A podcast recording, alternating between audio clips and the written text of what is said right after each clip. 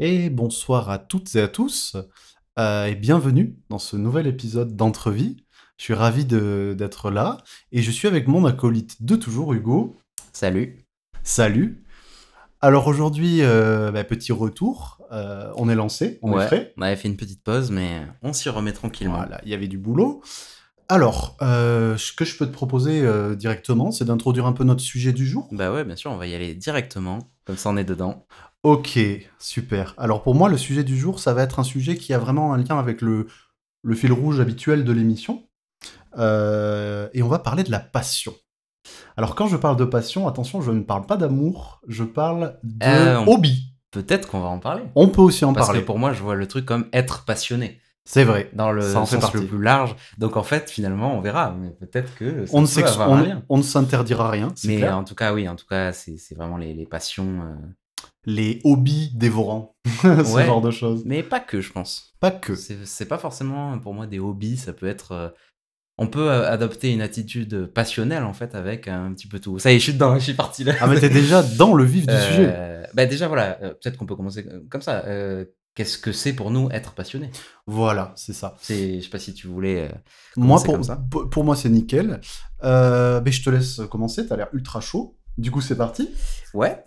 Ben euh, déjà la première question que je vais te poser et sur laquelle euh, on pourrait commencer à réfléchir, ça peut être intéressant. C'est euh, est-ce que on devient passionné ou est-ce qu'on a tendance à être passionné de nature? Alors évidemment, j'entends par là que des passions précises. Je ne sais pas si on est passionné de sport, de cinéma, peu importe. C'est des passions qui peuvent intervenir à tout moment dans une vie.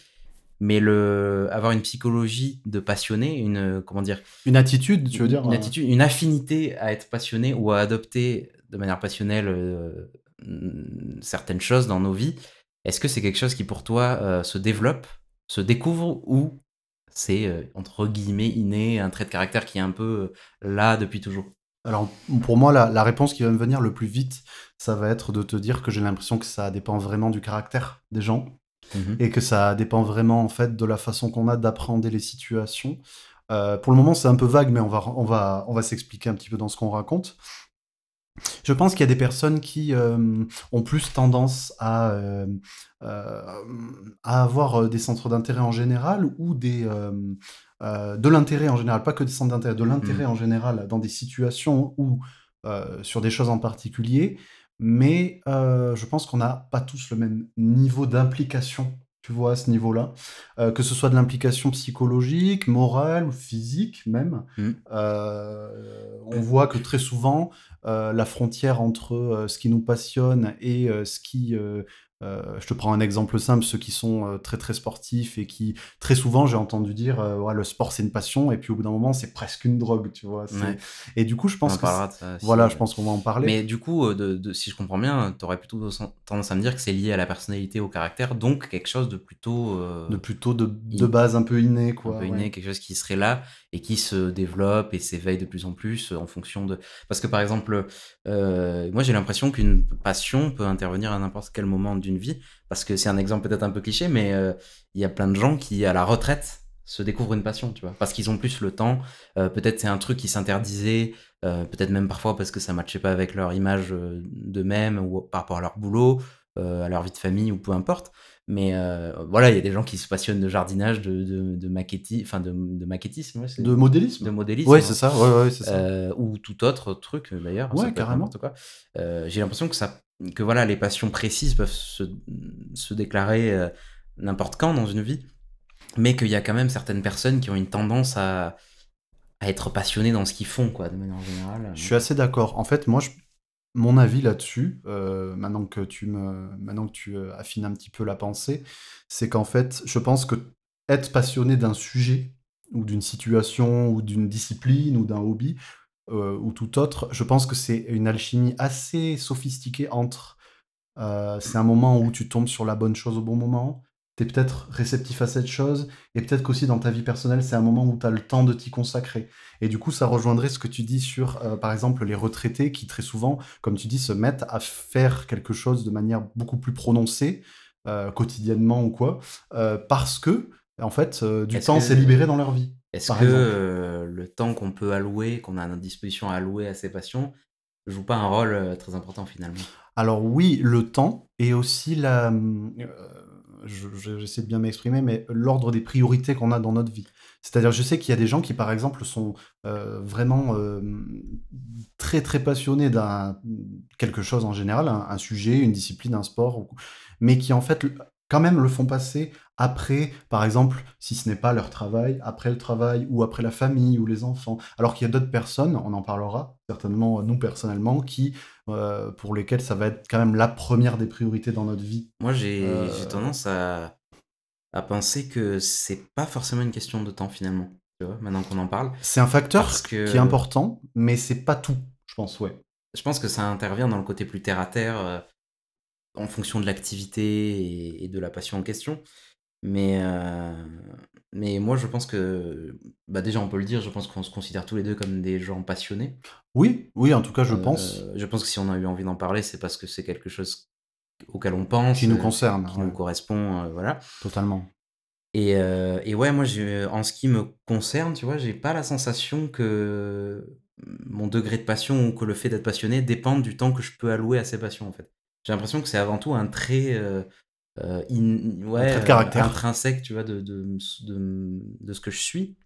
Mm. Et que euh, c'est plus euh, les passions en question vont découler de ça, mais c'est quasiment des conséquences d'un un- d'un tout, d'un d'un flux qui est, qui est déjà présent. vois. D'un caractère, d'une personnalité aussi, Voilà, quoi, de, de, la façon dont on... Est-ce que ça dépend pas aussi, je pense qu'on va en parler de... euh, parce que c'est aussi dans le fil rouge, pardon, de notre émission. Euh, moi, je, par exemple, j'ai été concerné par euh, de la passion pour des sujets en particulier très jeune. Hmm. Et du coup, peut-être qu'on s'est construit comme ça, avec euh, cette habitude de consacrer du temps à une activité ou une autre euh, depuis très jeune. Et du coup, eh ben, c'est peut-être de- euh, devenu assez central dans la vie. Ah, pas toujours, mais Moi, la question que j'ai envie de te poser dès maintenant, c'est à quel âge ou à quelle période tu t'es, entre guillemets, rendu compte que tu étais quelqu'un de passionné? Quand est-ce que tu- ça t'est un peu apparu euh, t'es dit, euh, ah, je suis quand même passionné de ça, vraiment, c'est pas juste un truc que j'apprécie. bah, déjà, euh, pour répondre à ça, euh, c'est euh, ce mot-là, je suis passionné de quelque chose, c'est quelque chose que j'ai souvent entendu dans la bouche des jeunes, des enfants. Même les parents disent Oh là là, mon fiston, il est passionné des pompiers, il est passionné de, je sais pas, de, de, de foot, de ce genre de choses. Bah, en fait, on n'a pas trop défini le terme de passion, en tout cas pour nous. Ben, on l'a pas trop défini, mais c'est surtout qu'en fait, le, dire, terme est super large. Bah oui. Euh, je pense que tu me dis, tu m'arrêteras si je me trompe. Nous, on le voit comme, euh, enfin, moi en tout cas, euh, je le vois comme être centré euh, sur une activité, une pratique ou une situation ou une discipline, quelle qu'elle soit. Ça peut être sport, ça peut être cuisine, ça peut être euh, cinéma, ça peut être musique, ça peut être jeux vidéo, ça peut être euh, se promener, ça peut être les animaux, ça peut être n'importe quoi, du moment que c'est assez chronophage et plutôt quotidien dans notre vie. Moi, c'est comme même ça que cette notion de temps. il y a quand même un petit peu une, la notion. Non, c'est plutôt la notion de régularité, qui m'intéresse, moi, personnellement. Alors que moi, je pense que c'est plus une question d'investissement psychologique et pas forcément euh, oui, c'est vrai. physique. ou- Enfin, Et la place que très ça lié, prend. mais en fait, euh, ouais, je pense que c'est une question de ce que ça prend comme ampleur émotionnelle dans ton esprit. Totalement. Euh, là, on est déjà, euh, là, on est vraiment, on Dans le aborde sujet. la dimension purement euh, psychologique de, de la chose, mais bon, c'est ce qui va être intéressant, je pense. Totalement. Moi, quand quelque chose me, moi, tu vois, j'ai plutôt tendance à me, à me dire passionné de base, et après les choses que j'aime, j'ai tendance à très vite les, les, les découvrir, les, les développer euh, de manière passionnelle. Et du coup, euh, j'entends par là que euh, je vais avoir tendance à ritualiser les choses que j'aime. Ah oui, ça, c'est une notion super intéressante, Voilà. la notion de rituel aussi. C'est-à-dire que c'est un, un trait qui est propre, il me semble, à, à des cultures asiatiques, en tout cas plus orientales. Je sais que les Japonais, par exemple, ritualisent beaucoup les choses. Oui, dans Et, leur quotidien. euh, Ouais, tout à fait. Et, c'est le- pour moi, ritualiser, c'est le fait de rendre agréable et, et, et d'ajouter un peu de magie et de faire en sorte que des événements du quotidien ou des petites choses simples, voire des choses désagréables à la base, puissent devenir plus agréables ou un peu plus magiques en, en les ritualisant, c'est-à-dire en, euh, en ayant une façon de faire, nos petites habitudes, en essayant de donner un peu de, de, de baume aux choses. Quoi. oui, je, je, vois ce que tu veux dire. C'est en fait euh, peut-être euh, euh, que toi, tu voudrais différencier, et tu m'arrêtes si je me trompe, la, la, passion et le passe-temps. Tu vois, qui sont deux choses assez différentes. Parce que passe-temps, il y a la notion de je m'ennuie, il faut un truc vite fait pour passer le temps, donc j'ai voilà, en attente de la suite. Alors qu'une passion, non, c'est ça fait fi de toute question de, pour moi, hein, bien sûr, oui, tout à de, fait. de temps, de priorité. Une passion, c'est dévorant, ou alors peut-être parce que moi je suis passionné de manière un peu plus de manière intense peut-être. Oui, tout à fait. Mais euh, je pense à avoir des passions dévorantes en fait, c'est ça le, Bah, ça, je, ne peux que te comprendre là-dessus. Je pense vraiment que là, on est, euh, pour répondre à cette question, et passer à la suite si ça te va, je pense que euh, c'est très propre à chacun. Moi, je, je connais, des, je, je, connais des personnes, par exemple, dans, enfin, si je peux me permettre, qui, en fait, je pense qu'ils sont passionnés de certains sujets, mais voilà, ils vont y accorder du temps quand ils ont du temps, mmh de manière très forte, mais ça prend pas le pas sur le reste. Alors que toi et moi, je pense qu'on est plutôt du genre à organiser notre quotidien, tout en laissant la place à cette passion pour s'exprimer dans notre quotidien. Et même à organiser nos vies en fonction de cette passion. C'est-à-dire que moi, la question se pose pas, je me dis pas quand est-ce que je vais faire ci, faire ça? Bon, je vais de suite prendre un exemple d'une de mes passions parce que ce sera plus parlant. Euh, moi, je me considère comme très passionné de musique, par exemple, entre autres choses. Mais et par exemple, moi, euh, je j'organise pas ma vie en me disant là, j'aurais peut-être un peu de moment pour écouter la musique ou en faire. C'est la musique est omniprésente. Alors, c'est un exemple qui est pas choisi au hasard parce que la musique c'est une passion particulière.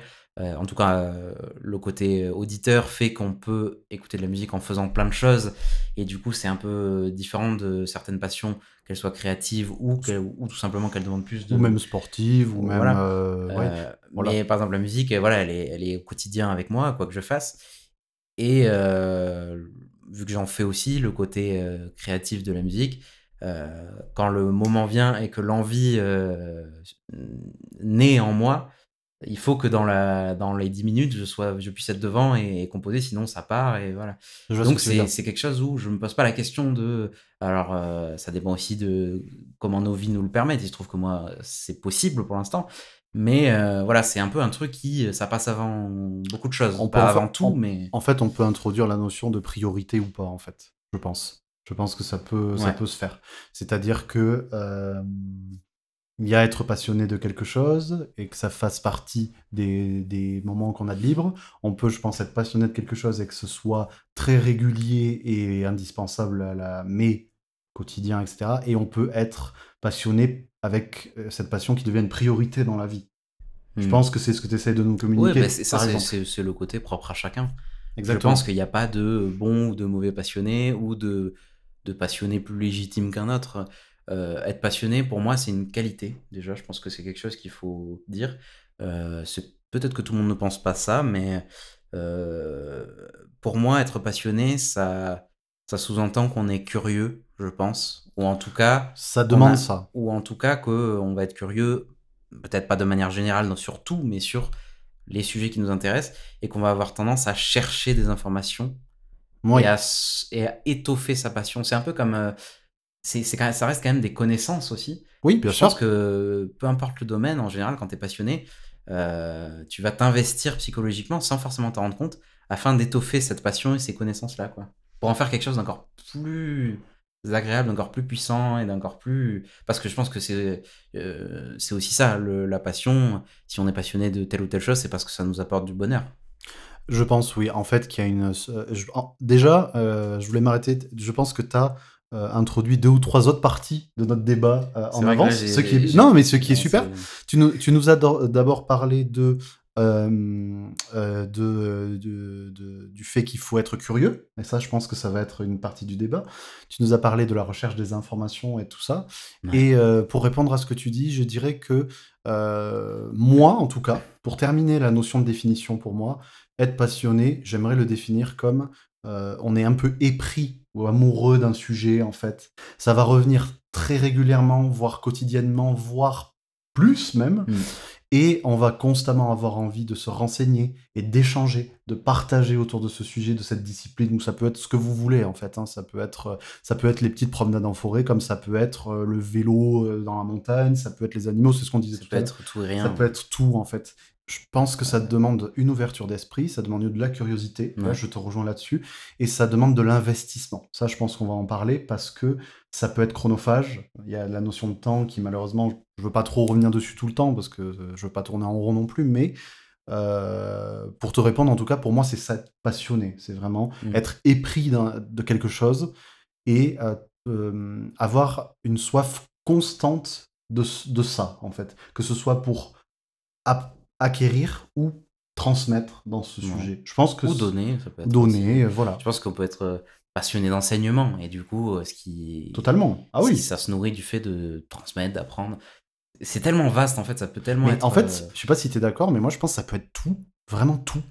Ouais. Ça peut être euh, de- des objets, ça peut être de situations, ça peut être d'une discipline, ça peut être d'un lieu, ça peut être d'une culture, ça peut- certaines sensations même. Ouais, certaines- carrément, carrément. Ouais, ouais, euh, c'est.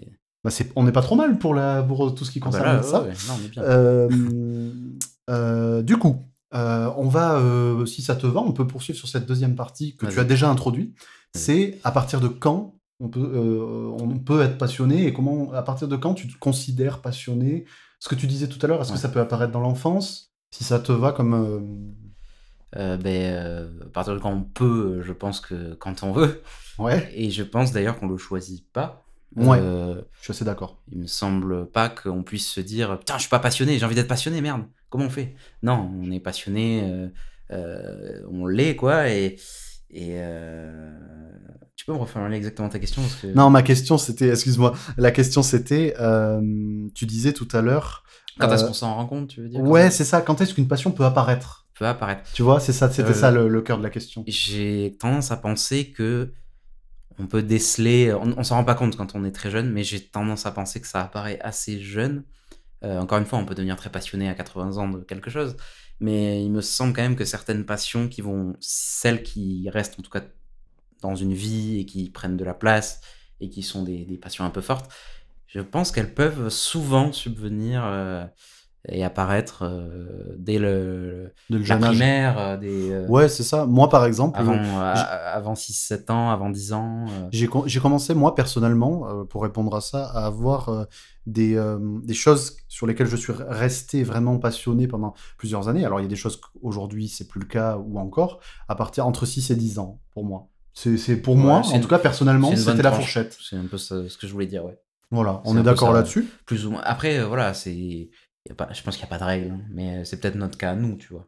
Oui, oui, bien sûr, non, mais il n'y a pas de règle, c'est ce que tu disais. euh, euh, si vous découvrez une passion euh, incroyable pour euh, la pratique euh, du, du saut en longueur euh, à 37 ans, euh, c'est, je pense que des millions de personnes sont, peuvent être dans ce cas-là. Enfin, il n'y a pas de, Bien sûr. de- il y a pas de règle. Euh, et du coup, ceci étant fait, euh, ce que je te propose, c'est euh, de- de- d'introduire une seconde partie. Ouais. Et ça, je vais te laisser euh, la choisir. Est-ce qu'on part plutôt sur l'aspect euh, social de la passion? C'est-à-dire, Ouais. euh, est-ce que le fait d'être passionné, qu'est-ce que ça fait dans les relations sociales? Comment on Mhm. est vu? Ouais. Est-ce que c'est plutôt handicapant dans la vie? Est-ce que c'est plutôt une force dans la vie? Comment se servir de cette passion pour faire des choses? Ouais, je vois tout à fait. il y a cette partie. Sinon, on peut aussi euh, euh, euh, parler du fait que de l'aspect peut-être un peu plus sombre du côté est-ce qu'on est mal vu? Est-ce que ça nous ostracise? Je pense que c'est lié, que- en fait, les deux. Je Ouais. pense qu'on peut aborder le côté social Ok. et qu'en fait, ça va découler de, de ça. Euh, du coup, euh, vas-y, euh, si tu as une première question Alors. par rapport à cet aspect social, je... La, problème, la première problématique, c'est que quand on a une passion chronophage, ou en tout cas omniprésente, euh, très importante dans notre vie, c'est quelque chose qui va beaucoup apparaître, que ce soit, ça va se voir ça chez nous, voir, ouais. ça Ça va se voir sur se nous, voir, ouais. ça peut se voir, voilà. euh, et euh, cet aspect, euh, comment, ça, co- co- comment ça intervient, selon toi, dans les relations sociales Dans ton exemple, par exemple, tu disais être passionné de musique. Bah alors déjà, je pense qu'il y a des passions qui sont mieux vues que d'autres. Ah oui, ça c'est intéressant. que la société. Ça déjà, euh, c'est sûr, je pense que quelqu'un qui est passionné de sport, globalement, aux yeux de tout le monde, ça va, tu vois. Alors, pas toujours, hein, évidemment, il y a quand même des clichés sur, je sais pas, la musculation. Euh, ouais, ou le, je sais pas, le football, ou, les voitures, enfin, le sport automobile. En fait, oui, des clichés. En fait, non, il y a plein de clichés. Mais c'est vrai que si tu dis à quelqu'un, je m'entretiens, je fais de l'exercice, je fais du sport, ça va, c'est cool, c'est bien vu, quoi, t'es es bien. Euh, là où d'autres passions, je pas forcément envie de donner d'exemple, j'en sais rien, mais peuvent être un peu plus mal vues, tu vois. Et euh, après, j'aurais du mal à dire si les gens te perçoivent euh, à travers le spectre d'une passion ou si c'est quelque chose qui, euh, qui est un petit peu à côté, en parallèle. Tu saurais y répondre à ça, toi? Euh... Ah, ou est-ce que ça dépend de la passion Je pense que ça dépend de la passion. C'est-à-dire, je pense qu'on peut euh, les, les, centres d'intérêt passionnels, pour définir ça un peu mieux, je pense qu'on peut les ranger en plusieurs catégories. malheureusement, j'aimerais pas les séparer parce que je considère que les personnes qui sont euh, fou de quelque chose, quel que soit le sujet, pour moi, c'est quelque chose de positif. Sauf quand on rentre dans quelque chose de euh, répréhensible, mais bon, ça c'est un autre sujet qu'on maîtrise pas, je pense, et qu'on va pas aborder. Mais euh, pour moi, je te donne des exemples concrets sur lesquels je ne connais rien. Mais un mec qui est passionné de topographie, euh, de, de promenade, de, de, des paysages, etc. Ouais, ouais, mais tu sais, de, de, vraiment d'aller explorer la nature, de, de s'éclater et tout ça. Pour moi, c'est autant positif que quelqu'un qui va te dire euh, je suis passionné de jeux de société, par exemple. Tu vois, euh, et pourtant, on pourrait se dire qu'il y a de la différence parce que d'un côté, le jeu de société, ça va être quelque chose qui se pratique à plusieurs, très souvent. Pas que, mais très souvent. Alors que euh, le fait de se promener en forêt, d'être passionné de, eh bien, ça peut se pratiquer seul ou à plusieurs. Mais généralement, en fait, les, deux. Hein, oui, mais tu vois, euh, ce sont des sujets qui sont radicalement différents. Et peut-être qu'en fonction de la personne, je, te prends des exemples. Vraiment, tu m'arrêtes si c'est pas correct euh, selon toi. Enfin, si c'est pas représentatif, mais imaginons, tu rencontres deux personnes. Qui te disent ça, qui te parlent de ces deux centres d'intérêt. Peut-être qu'une autre personne va arriver et va dire Moi, la promenade, c'est un truc positif pour moi parce que c'est un truc qui te fait prendre l'air, c'est un truc qui te fait sortir, ça mmh. peut même t'entretenir physiquement. Alors que les autres jeux de société, c'est un truc, bon, quand même, t'es assis, tu restes enfermé euh, à l'intérieur. Tu vois, ça pourrait être. Mais à bah l'inverse. Euh, déjà, ce spectre de, perception, il est, il est basé sur des préjugés. Il est subjectif, complètement. Et à l'inverse, tu pourrais totalement rencontrer un autre observateur qui te dirait Non, mais moi, je suis pas d'accord. Pour moi, le jeu de société, c'est un truc social, on s'éclate, on est plusieurs, on entretient des liens, alors que la promenade et le, côté euh, euh, se balader, etc. Oh, selon moi, c'est répétitif. Tu vois, on n'a pas tous les mêmes avis. C'est très subjectif. Là, c'est vraiment une question d'avis, de préjugés, de, vision des choses. Voilà, c'est ça. Et peut-être qu'il y a des, des, euh, des centres d'intérêt passionnels comme ça qui sont sur lesquels on a plus renseigné que d'autres aussi. Tu vois ce que je veux dire? Parce que si un gars, il arrive, il te parle de oui, mais alors moi, ce qui m'intéresse, c'est le football, tu, tu, tu, vois ce que c'est, tu vois, tu peux situer, il n'y a, y a, pas de souci. Par contre, si le mec, il arrive et qui te dit, eh ben moi, euh, euh, ce que j'aime, c'est l'aïkido, Ouais. C'est, oh, tu connais de nom, mais dans les faits, c'est un peu moins bah, de toute façon, facile. Les gens qui sont passionnés sont souvent très connaisseurs et très méticuleux et pointilleux sur leurs connaissances et leur domaine de passion. Et, euh, et justement, euh, euh, il y a énormément de gens qui vont te dire, euh, parmi les passionnés, je suis passionné de, ça. Et la plupart du temps, c'est le principe d'être passionné. Ils vont te dire de quoi ils sont passionnés et ça va être, ça peut souvent être des trucs que soit tu connais même pas le mot, soit c'est un, une sous-branche, une sous-catégorie d'un truc que tu connais. Mais c'est souvent les, gens qui sont passionnés sont souvent un peu experts de leur domaine, un peu connaisseurs. Alors ça veut pas dire qu'ils ont la science infuse ou qu'ils ont raison, mais euh, généralement ils disposent de beaucoup d'infos quoi. De beaucoup d'infos. Ils sont connaisseurs, et, ils sont. Et euh, on en parlera peut-être un peu après, mais euh, il y a des gens qui vont avoir un côté très intime avec leur passion, qui vont pas beaucoup la dévoiler, voire la cacher pour certains. Et il y en a d'autres qui vont entre gros guillemets l'étaler. En tout cas, ça va beaucoup se voir et ils vont avoir tendance à vouloir en parler à tout le monde, que ça les intéresse ou non. Ouais. Et, et c'est vrai qu'on a tous déjà eu à faire, qu'on soit passionné ou non, peu importe peu importe notre niveau de connaissance, mais on a tous eu affaire euh, en face de nous à quelqu'un qui nous déballait un petit peu avec beaucoup de d'enthousiasme, de, ferveur, euh, une passion, en t'expliquant un petit peu tous les détails et tout. Alors et que toi. Et c'est vrai que euh, est-ce qu'on n'a pas tous, qu'on soit passionné ou non, déjà été dans cette situation où on s'est dit, ouais. Là, ça fait beaucoup d'un coup. Ça fait beaucoup d'un coup.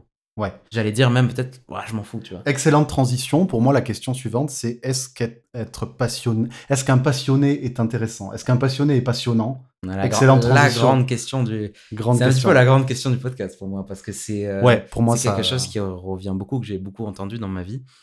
Euh, souvent dans ce sens-là. Moi, j'ai souvent entendu dire les gens passionnés sont passionnants.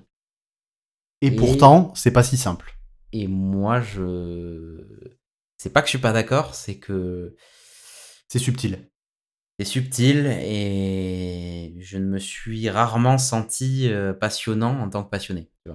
D'accord. Je vois ce que tu veux dire. Voilà. Et du coup, est-ce que ça peut amener des frustrations de d'être très passionné d'un sujet à tel point que, ben, comme on, on en parlait un peu plus tôt dans l'introduction, on a envie de le partager à un moment ou à un autre, je pense. Je pense que ça finit par aller de soi. Je pense que ouais, dans la plupart des cas, une passion devient euh, suffisamment importante pour qu'on ait envie de la partager. Et du coup, euh, peut-être qu'un passionné, pour être passionnant, a besoin de l'interlocuteur qu'il faut aussi en face. Ouais, Ça, c'est peut-être quelque chose que qu'on peut aborder. Euh, et peut-être qu'on peut-être qu'on abordera aussi le sujet de, du coup, de la communauté, de gens qui sont passionnés des mêmes choses. Ouais, Parce ça fait moi- beaucoup d'un coup. Ça fait beaucoup d'un coup, mais moi, j'ai déjà, euh, toi, est-ce que tu, en tant que passionné, tu, te sens, euh, entre guillemets, passionnant? Est-ce que tu as l'impression que les gens sont, ont envie d'en savoir plus? Est-ce que ça, te rend attractif dans le sens où ça te rend intéressant? Est-ce que les gens ont envie d'en savoir plus? Ou est-ce que... Ah, pas trop? Eh bien, en fait, euh, moi qui suis euh, passionné de plusieurs sujets, mais d'un gros en particulier depuis un paquet d'années que je ne compte plus maintenant, j'ai très vite, assez vite, dans l'adolescence et le début de l'âge adulte, compris que la réponse c'est oui et non. Bon, alors c'est une réponse euh, assez nulle dite, dite- dite comme ça, mais je m'explique. C'est pas aussi simple, quoi. Je m'explique. C'est-à-dire que tu donnais l'exemple de quelqu'un qui est tellement passionné et spontané aussi peut-être qu'il va avoir tendance à, euh, surtout quand tu le connais peu, peut-être aussi, cette personne, à, euh, comme tu dis, te donner beaucoup d'infos, avoir tellement de ferveur et de passion qu'il a envie de te donner plein de détails qu'il maîtrise sur son domaine de passion, quoi, de son domaine de, de, de kiff, de kink, que toi, tu, euh, tu peut-être tu maîtrises pas. Et du coup, peut-être que le fait de recevoir plein d'éléments très pointus sur un de- sujet, C'est une affaire de dosage, quoi. je pense que c'est une affaire de dosage et c'est une affaire de. Euh, c'est pour ça que je parlais des communautés. C'est aussi une affaire de réception. C'est-à-dire que avoir quelqu'un qui est un excellent émetteur. Je, je te prends un sujet encore complètement aléatoire. Un mec euh, qui est euh, vraiment passionné des relations avec les animaux, par Mhm. exemple. C'est un exemple qui, qui il y a beaucoup de gens hein, qui sont très. euh, Ouais. et bien, euh, s'il va parler euh, de sa passion à quelqu'un qui, au contraire, euh, est- a soit eu des mauvaises expériences avec un animal dans sa vie, soit est pas du tout intéressé par le sujet, euh, le fait que la personne passionnée vienne vers lui en lui disant Mais tu sais, euh, tel détail sur telle espèce d'animal, ce qu'il faut savoir, c'est que c'est absolument ça qu'il faut pas faire ou faire, et, et rentrer dans le dur avec un, un- un- un interlocuteur peu intéressé, je pense que ça mène plutôt nulle part. On est souvent confronté à un mur, tu vois ce que je veux dire? Bah, surtout si on est dans le cas où, ah, pas de chance, euh, ma passion, c'est un truc euh, que l'autre aime pas du tout de base, ou en tout cas des a priori. Là, c'est Ouais. un petit peu le pire des cas. Mais euh, je pense que c'est une question quand même de dosage, en fait. C'est-à-dire que faut avoir euh, la capacité de, de- de se rendre compte assez vite si la personne d'en face, on va la saouler ou pas. Parce que c'est peut-être pas forcément utile de, de, de déballer un flot d'informations à quelqu'un qui N'est pas réceptif. n'est pas réceptif, qui n'en a pas envie. Euh, mais ça, je pense que. Euh, alors, c'est vrai que j'ai rencontré les, les deux, moi. J'ai rencontré, Oui, totalement, euh, totalement. j'ai rencontré des gens qui tâtaient un peu le terrain. Enfin, en fait, j'ai rencontré des gens qui, qui le, le cachaient, entre guillemets, ou qui n'avaient tout simplement pas envie de le montrer ou d'en parler. Et c'est que en connaissant la personne, au bout de parfois même plusieurs années, que, que ah putain, mais en fait, t'es passionné de ça, mais c'est incroyable et tout, je me rendais pas compte. Et, euh, parce, et des fois, c'est au moment où, tu, où la personne voit que ah, tu trouves ça cool. Et du coup, là, il y a tout qui sort d'un coup. J'ai déjà rencontré que- quelqu'un Ouais, comme ça. c'est quelque chose qui J'ai aussi rencontré des gens qui, qui étaient entre guillemets un peu entre les deux, qui, qui tâtaient un peu le terrain et qui pouvaient te parler d'un truc sans trop rentrer dans. Voilà. Et, euh, et également, il m'est arrivé assez rarement, mais il m'est arrivé de me retrouver face à quelqu'un qui me déblatérait euh, tout un flot d'informations. Et il se trouvait que ça m'intéressait pas forcément, même si j'ai tendance à être quand même assez réceptif aux passions. Euh, J'aime bien les gens passionnés, moi en tout cas on en parlera euh, aussi. Euh, je pas envie de tout mélanger, hein, mais euh, voilà, j'ai rencontré un petit peu tous les cas de figure et je pense qu'il y a rarement des cas dans lesquels c'est très grave, quoi. Il s'agit pas de, de quelque chose de, du moment qu'il y a une bonne communication et que les gens sont, sont, respectueux de leur interlocuteur, il n'y a pas de souci. On peut tout à fait dire à quelqu'un que ça nous intéresse ou non, tu vois. Ok, je suis assez d'accord avec ce que tu dis. Je sais pas s'il y a eu des situations pour des gens très violentes, tu sais, de Waouh, mais tu me parles de ça, mais comment t'oses Alors, Alors, moi, j'ai pas trop rencontré ce genre de Moi non plus. Ça doit arriver. Surtout quand c'est du loisir, euh, par exemple. Alors, c'est un peu réducteur de dire que c'est du loisir, mais. Euh, donc, peut-être que la notion de timing est importante, finalement. Tu vois ce que je veux dire? C'est-à-dire que j'imagine qu'un mec, même qui est passionné de la même chose que toi, s'il t'aborde dans la rue et qu'il te dit Oh mec, euh, j'ai vu que t'avais un t-shirt, je sais pas, de musique ou, de, ou, un, signe distinctif. Moi je kiffe et tout, sauf que tu le connais pas. Et là, bam, il te parle, il te parle, il te parle, il te parle dans la rue. Euh, alors que. Bah, ça dépend de ton caractère. Il, il aurait. oui. Ça peut être bien comme mauvais, quoi. Oui, mais tu vois, imagine ce contexte. Mais si tu l'avais rencontré à un concert, ben, la, chose aurait été bah, très différente. Là, il y a la notion de lieu dédié à cette passion. Lieu. Ouais, Parce que, pas toutes les passions, mais certaines passions ont quand même des lieux soit de regroupement, soit plus intimiste, mais euh, lié à cette passion. C'est vrai que quand on est passionné de natation, euh, quand on est globalement autour d'une piscine, c'est quand même. Ouais, voilà, c'est ça. C'est quand même le, lieu le plus adapté. Ouais. Et après, on pourrait peut-être aussi aborder le. Enfin, je parlais tout à l'heure, tu sais, du, du fait qu'on soit renseigné ou pas. Est-ce que peut-être le fait d'être passionné d'un sujet euh, moins connu, entre guillemets moins médiatisé ou moins bien vu dans la société, est-ce que justement ça n'occasionne pas ce que tu disais tout à l'heure des personnes qui finalement ont tendance à le cacher ou à pas en être forcément super fiers Tu vois, c'est quelque chose qui est, En fait, on, en, on, voit plein de problématiques, on répond à rien. Ce serait bien qu'on se cale sur quelque chose. je, pense que c'est aussi le, le, principe, tu sais, de, de, de se questionner euh, sans forcément euh, apporter des réponses très Enfin voilà, c'est intéressant quoi de, de, se poser des questions là-dessus. Je, je suis pas sûr qu'il y ait de vérité ou quoi. Non. En tout cas, euh, oui, il y a des personnes qui en souffrent, je pense, parce que euh, il y a des passions, encore une fois, qui sont très personnelles et qu'on n'a pas forcément besoin de gens qui ont la même passion. Mais assez souvent, je pense, dans une majorité de cas, euh, les passionnés ont envie de se regrouper. Et, je suis très d'accord avec et ça. Et ça peut être intéressant. je ne sais pas si toi, tu as envie de nous parler de certains exemples de passion que tu as. Euh, ou pas. Ouais, euh, si, carrément. Parce que ça pourrait amener justement la question que j'aimerais te poser de est-ce que tu as eu envie de trouver d'autres passionnés euh, des mêmes passions que toi Ouais, je pense que j'ai plein de choses à dire là-dessus. Bah, je vais te laisser me dire ça. Alors, moi, je vais parler de plusieurs sujets assez radicalement opposés. je, vais pas, je vais parler de ce qu'on appelle communément le jeu vidéo, mais que moi, je préfère de plus en plus appeler les loisirs numériques, en fait. Parce que le jeu vidéo, c'est un peu... Bon, bref. Voilà, direct, quand on est passionné à quelque chose, on, se, on, voilà, on rentre dans le détail. On rentre dans le détail. Voire de justifier. Je, je, parlerai un petit peu des jeux de société, euh, des jeux de cartes à jouer notamment et à collectionner. Et je pourrais parler un petit peu du karaté que j'ai pratiqué euh, pendant plusieurs années. Ça fait beaucoup de choses à voir, mais euh, je pense que c'est des exemples qui peuvent être assez intéressants. alors, du coup, pour répondre à la question précédente, vite fait et enchaîner sur mes petits exemples, ce que je propose de dire, c'est que un passionné, oui, ça peut être très intéressant à écouter si le contexte est bon, si l'interlocuteur est bon, si le timing est bon, si on est dans un contexte et un feeling qui passe. C'est des facteurs de vie. Voilà, c'est des facteurs de vie comme pour tout. Par contre, ça peut être euh, peut-être incommodant si le timing est pas bon, si l'interlocuteur est pas adapté, etc. Je pense que mm. là-dessus on est à peu près d'accord. Mm. Et pour enchaîner sur un petit peu ce qu'on disait, euh, je pense que je vais pas mal parler des loisirs numériques, du jeu vidéo et tout ça, euh, parce qu'on est en plein dans un truc qui pendant des années a été mal vu et qui aujourd'hui est super en avant médiatiquement, notamment sur Internet. C'est très lié à Internet. Et, euh, mais avant ça, je vais parler un petit peu des, deux autres. Euh, alors, moi, je te répondrai en te disant que oui, on a besoin de se rassembler, euh, selon moi, surtout quand la passion en, elle-même occasionne des rencontres et des échanges. Par exemple, j'ai rarement vu des gens passionnés d'une discipline qui à aucun moment n'ont voulu rencontrer d'autres personnes passionnées de la même discipline. C'est quelque chose que, qui me... Alors, ça, doit... ça existe, hein, j'imagine. Ça existe forcément. Mais ça me paraît je, rare. Je pense que c'est peut-être un peu rare. Et peut-être que ça traduit euh, peut-être un mal-être ou un manque de confiance en soi, mais bon, ça c'est un autre sujet. Je, je, vais un peu entrer tout à l'heure quand on aura fini sur ce sujet-là, ouais. parce que j'ai des trucs à dire. Ok, euh, ok. Moi, tu vois, ça n'a pas toujours été le cas, l'envie d'aller voir les gens. Mais je, je, vois ce que tu veux dire. Non, non, mais il n'y a aucun problème.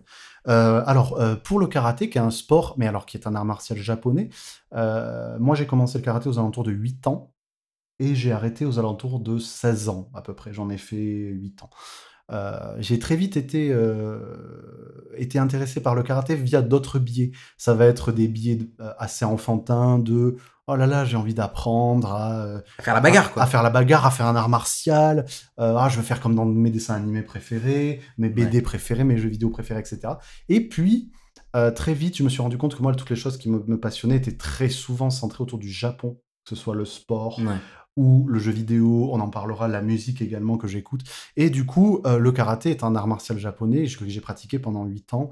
Euh, du coup, était quelque chose qui, euh, c'est vrai qu'un enfant jeune, que, comme je l'ai été, c'est quand même pas si commun que ça qu'il qu qu reste, qu'il ou elle reste si longtemps, parce qu'on a tendance à se dire, tu sais que les enfants sont assez changeants quand ils sont petits.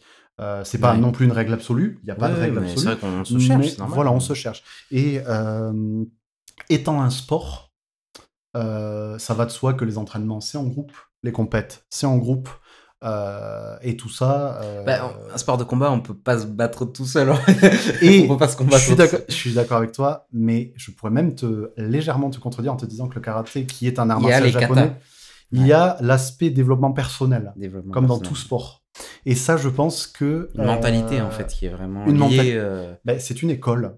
tu- Moi, j'aimerais bien t'en parler un petit peu parce que ça Ouais, ben écoute, euh, on va, on, on enchaîne là-dessus. Alors le, moi, ce que j'ai prat- pratiqué pour les connaisseurs, c'est le karaté euh, Do, école Shotokan. Donc c'est une école particulière qui est une école de maîtrise de soi, qui est une école de l'ancrage dans le sol et euh, de la maîtrise de soi, de, de ses mouvements. Et euh, je l'ai pratiqué donc euh, depuis petit jusqu'à l'adolescence en club. Donc moi, je, participais à deux entraînements par semaine d'une heure et demie. J'ai toujours refusé de passer à trois entraînements d'une heure et demie parce que c'était un peu trop chronophage et j'avais d'autres centres d'intérêt. Et puis quand on est un enfant, il y a l'école. Hein, il y a l'école, bien sûr, voilà. mais on est. Je parlerai pas mal du jeu vidéo qui est très chronophage aussi à côté, Ouais. qui m'a pris beaucoup de temps. Euh, Et ça t'a plu de suite? Alors, Dès les premières séances ou pas? Alors oui, euh, ce que j'ai en fait avec le karaté, c'est assez particulier, c'est que j'ai été très passionné très vite, et les, les 5-6 premières années, 5 premières années surtout, et ça a décru après. Ça Ouais. s'est un petit peu calmé sur la fin. Euh, Quand j'ai quitté l'école, euh, alors que j'allais passer ma ceinture marron, donc juste à- j'étais à un an de la ceinture noire, j'étais à un an de la ceinture noire, j'avais l'impression même, alors que j'étais jeune, hein, j'avais 15 ans et demi, 16 ans, j'avais déjà ce discours de me dire, ben, en fait, ce que j'ai cherché dans le karaté, je l'ai trouvé, je l'ai, et maintenant j'ai un peu fait le tour, en fait. C'est hyper coup- intéressant, ça, cette Voilà. Et donc, du coup, je vous explique un petit peu comment ça se passe euh, pour les intéressés. Le karaté, donc deux entraînements d'une heure et demie par semaine. Donc, échauffement, comme dans tout sport, on est, on est en kimono dans ce qu'on appelle un dojo en japonais. Donc, c'est une salle. euh, Avec les tatamis, quoi. Pas toujours. Alors, oui, les tatamis reviennent. C'est en bois, des fois, en. Alors voilà, ça dépend de. On fait ça un peu où on peut. Et ce qui est intéressant avec les arts martiaux japonais, c'est que les grands maîtres des arts martiaux pratiquent, ça pouvait, pratiquer ça en dojo, en intérieur, aussi bien que dans la montagne, euh, sous Mm. la pluie. Et ça, c'est un truc très japonais, très samouraï. on va- entre guillemets, c'est un cliché ce que je dis, mais euh, de euh, pour pratiquer votre corps et votre esprit, vous pouvez le faire tout le temps, partout. Il n'y a, y a pas de contexte. C'est pour ça que d'ailleurs, on est pieds nus. euh, on, euh, S'il fait froid, on a froid, on pense à autre chose. S'il fait chaud, on a chaud, on pense à autre chose. Cette école, c'est une, une école d'intériorisation, le karaté, et d'interaction avec l'autre. Mais on ne peut avoir une bonne interaction avec l'autre qu'une fois qu'on est soi-même à peu près en accord avec ce qu'on veut, ce qu'on cherche dans, dans la discipline. Et euh, le souci, moi, que j'ai rencontré avec le club et avec le karaté en général, quand j'ai commencé à en faire entre guillemets le tour, parce que c'est une hérésie, on peut consacrer sa vie au karaté sans avoir rien vu. Les Oui, grands maîtres qui ont 40 ans de... C'est ton cas. euh, Mais moi, pour moi, en fait, euh, vu que j'étais en club, euh, l'aspect compétition est très vite venu. J'ai participé à quelques compétitions, notamment en combat. J'ai fait les championnats de Gironde et d'Aquitaine, donc ça vous donne une idée d'où je suis en France. J'irai pas plus loin oui, euh, oui. là-dessus, mais euh, ça m'est arrivé donc de faire des championnats de Gironde et d'Aquitaine en combat à l'époque. Et euh, très vite, à l'adolescence, et quand le grade et l'expérience montent, les clubs ont envie de t'envoyer en compétition, de ramener un peu des médailles. C'est quand même le propre du sport. Il y a quand même Mhm. un aspect très compétitif. Et sauf que moi, j'étais très en accord avec le côté développement personnel. pas, t'avais pas trop accroché à ce côté. mais pas, pas trop sur la compétition. Moi, en général, ce qui est très compétitif à un certain niveau, ça me fait un peu sortir des. Ben moi j'ai envie de rebondir euh, vite fait là-dessus. Ouais. Euh, parce que moi j'ai fait euh, un ou deux ans de karaté, tu te rappelles? Deux ans, je crois. Deux ans je crois. Ouais, ouais. J'avais bien aimé. C'était vraiment, on m'a inscrit parce que j'étais le petit frère et que j'ai essayé plusieurs sports et que j'avais eu envie d'essayer. J'en ai, un- Ouais. j'en ai un bon souvenir. On a essayé plein de trucs. Hein. Mais en fait, moi, ça a été une passerelle vers la capoeira que j'ai fait après, Ouais, carrément. qui est un sport euh, combat slash danse euh, brésilien. Ouais, c'est ça. Et, euh, et moi, ce que j'ai aimé dans ce sport, c'est- marrant parce que c'est un sport que j'ai toujours eu envie de. de parce qu'en fait, j'ai arrêté pour des raisons, on va, on va, on va se rejoindre, mais notamment parce que avec l'école, mes autres passe-temps, les jeux vidéo et tout ça, ça prenait beaucoup de place et j'en ai eu marre en fait d'aller le mercredi après-midi. Euh, euh, Ouais, quand t'es enfant, au ou bout d'un moment, tu euh, passes à autre chose. mais euh, j'avais adoré la capoeira parce que c'est un, un- c'est un, c'est un cercle en fait où euh, c'est une sorte de, de c'est pas une danse, c'est un combat. Mais en fait, euh, à l'époque, dans les, les, prisons au, Brésil, euh, le subterfuge qu'ils ont trouvé, c'est euh, c'est pour se cacher des gardes qui, qui faisaient des rondes dans les cachots, c'était de, de se mettre en rond et de, et de donner l'impression qu'ils dansaient au milieu pour pas se rendre compte qu'en fait, ils se, Ils s'en- ils s'entraînaient euh, justement pour avoir les, les, le moyen de, de se rebeller de, de leur situation. Bon, on va pas rentrer trop dans l'histoire non plus. Mais euh, moi, j'ai eu ce, ce côté euh, qui m'a plu. euh, il y a- il y a- dans la capoeira, il y avait ce côté un peu presque dur, de, on te laisse pas trop le choix de... allez, j'étais avec des grands, et puis tu sais, chacun son tour, deux, deux par deux, tu rentres dans le cercle, et puis tu sais, c'est presque un instinct. Tu C'est dois, un échange. quand il ouais. y en a un qui sort, tu dois rentrer à un moment donné. Il n'y a pas de oh, j'ose pas. je- Et du coup, on te pousse un peu à y aller. Et, euh, et j'avais bien aimé cette spiritualité un peu euh, entraînante de, de t'as pas trop le choix, t'y vas, peu importe ton âge, ton niveau et tout. Et, euh, et c'était hyper passionnant justement à ce niveau-là parce qu'en fait, les sports de combat, ils t'apportent souvent euh, euh, La convivialité, contrairement à ce qu'on pense, en fait. beaucoup plus qu'un truc très physique en fait.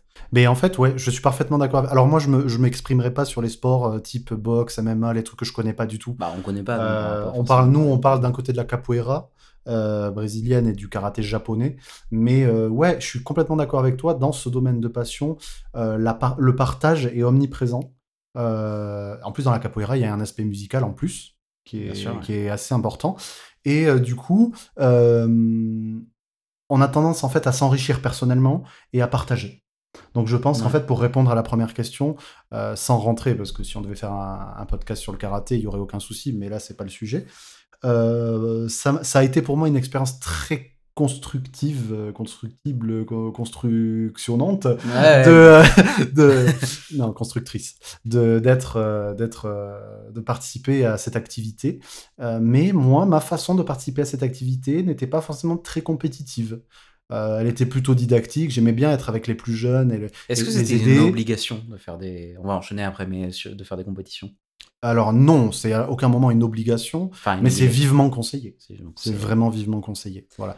Il y, a- il y avait ce côté du quand euh, on te- oh, il y avait les inscriptions pour les compètes, que l'entraîneur, enfin le maître, du coup la maîtresse de, de dojo, te demande euh, alors euh, je t'inscris? Et si tu dis non, mais pourquoi? Il y avait quand même ce truc du pourquoi. Ouais. Ça allait un peu de soi. Parce que, quand même, la notion de dépassement de soi, un petit peu, je pense. Il y a ça aussi. Et puis en plus la compétition, je veux pas la condamner, c'est extrêmement utile pour gérer le stress, le trac, euh, la peur de l'inconnu et ce genre de choses. Surtout dans un art martial où en fait tu vas te retrouver face à un adversaire. Alors il s'agit à aucun moment hein, de mettre KO quelqu'un. Hein, le... Je parle pas de ça, hein, vraiment. Oui, On est dans l'art martial pour- japonais, on est dans quelque chose de partage.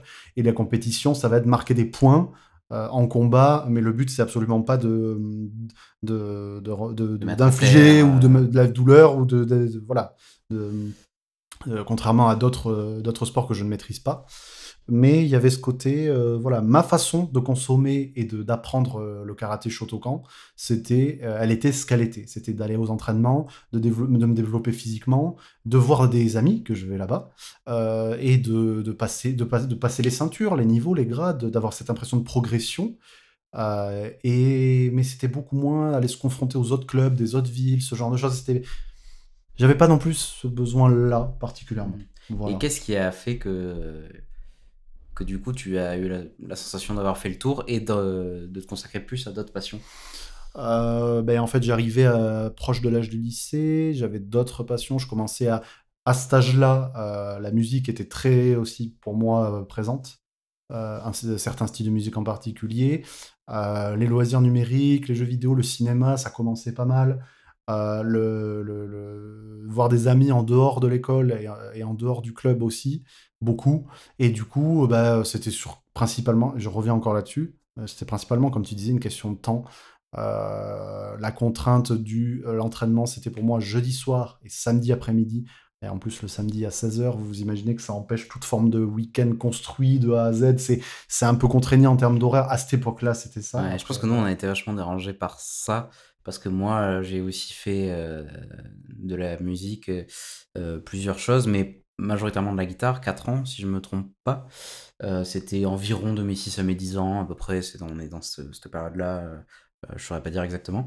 Et, euh, et souvent j'enchaînais. Il y avait euh, dans une sorte de MJC le cours de guitare et le cours de capoeira à la suite, ce qui était en fait bien organisé. Mais c'est vrai que très vite, moi aussi, alors que c'était deux choses que j'adorais, la capoeira en tant que sport et la musique pour le côté artistique, entre guillemets, même si on en parlera souvent dans le podcast, mais moi, mon avis, c'est que en fait tout peut être un sport peut être artistique. Donc bon bref j'ai pas envie ouais, à peu près tout peut être artistique voilà c'est ça. Ça tout est dépend de la façon dont tu pratiques euh, la chose.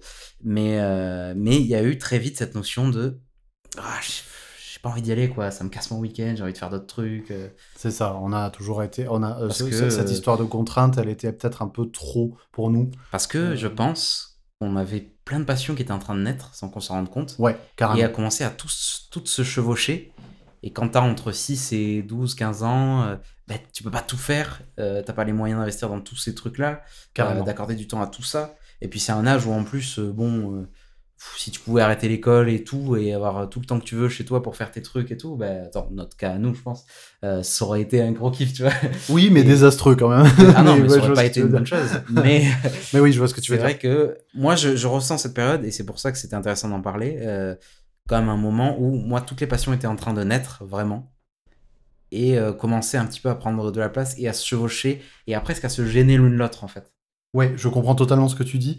D'ailleurs, euh, ben d'ailleurs, euh, on va peut-être en parler, mais quand on est très passionné de quelque chose, ben ça, ça occasionne des compromis sur d'autres plans. Et on est encore sur une question de, de chronophagie.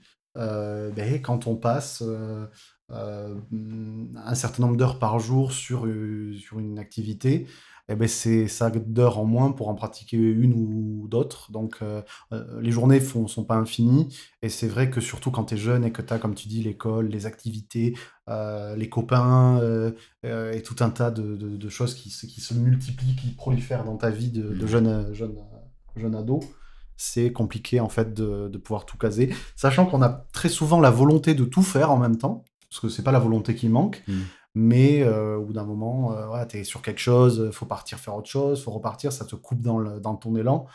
C'est peut-être pas la...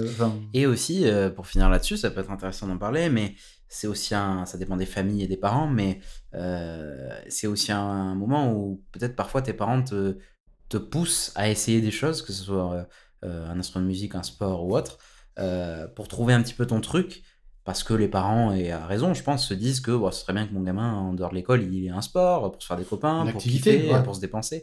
Peut-être pour être moins relou à la maison le soir. ouais, pour, pouvoir dormir un peu mieux. ouais, voilà. Et, euh, et, je sais que nous, nos parents nous ont laissé expérimenter et nous ont. Je saurais pas trop dire, je me rappelle pas s'ils nous ont euh, un petit peu conseillé des trucs ou si c'était nous qui avions envie. Moi, je pense que c'était nous qui avions envie de faire des trucs. Et, euh, parce qu'on euh, a tous les deux fait plusieurs sports euh, avant de se caler sur euh, ce qu'on a dit.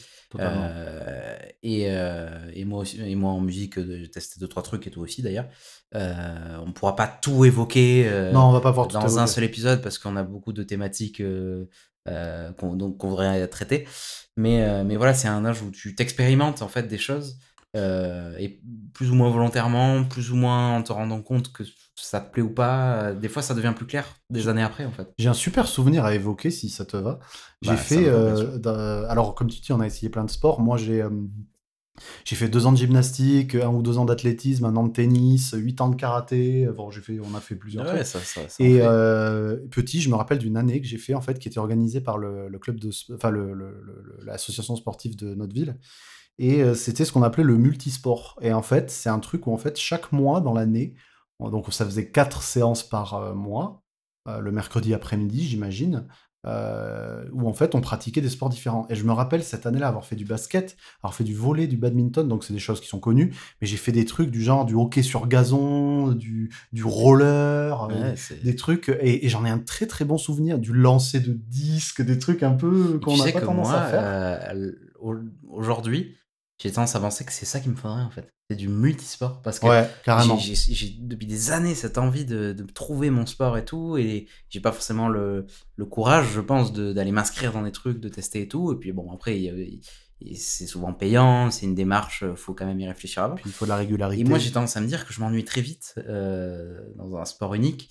Et je me dis que ça se trouve un jour, je vais, ça va me prendre, je vais me lever, je vais aller m'inscrire à un genre de multisport pour euh, faire un peu de tout en fait. Alors ça, l'aspect positif, c'est de voir plusieurs trucs, mais il y avait vraiment un aspect frustrant.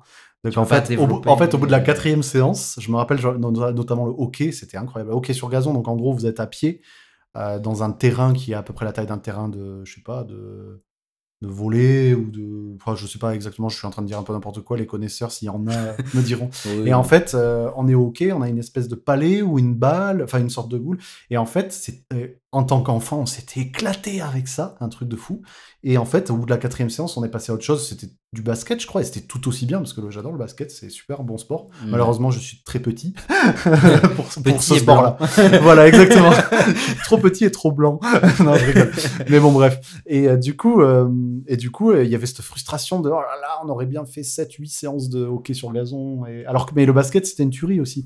Mais du coup. c'est trop bien le basket. Ouais. Ça tue. Voilà. Bon, bref, en tout cas, c'est une petite anecdote que je voulais partager. Je, te propose de nous recentrer un peu parce que. On va se recentrer sur le débat, ça part dans tous les sens. Non, en fait, je pense que c'est quand même intéressant et ça suit une ligne directrice. Mais je pense qu'on a des sujets à traiter, donc euh, il, faut, il faut y aller là. Ouais, tu me demandais de parler un petit peu des exemples. Alors on revient, on en était où? On en était au fait de vouloir se rassembler quand on est passionné. Euh, et c'est là que je peux aborder un autre sujet. Euh, deux sujets à mettre en parallèle.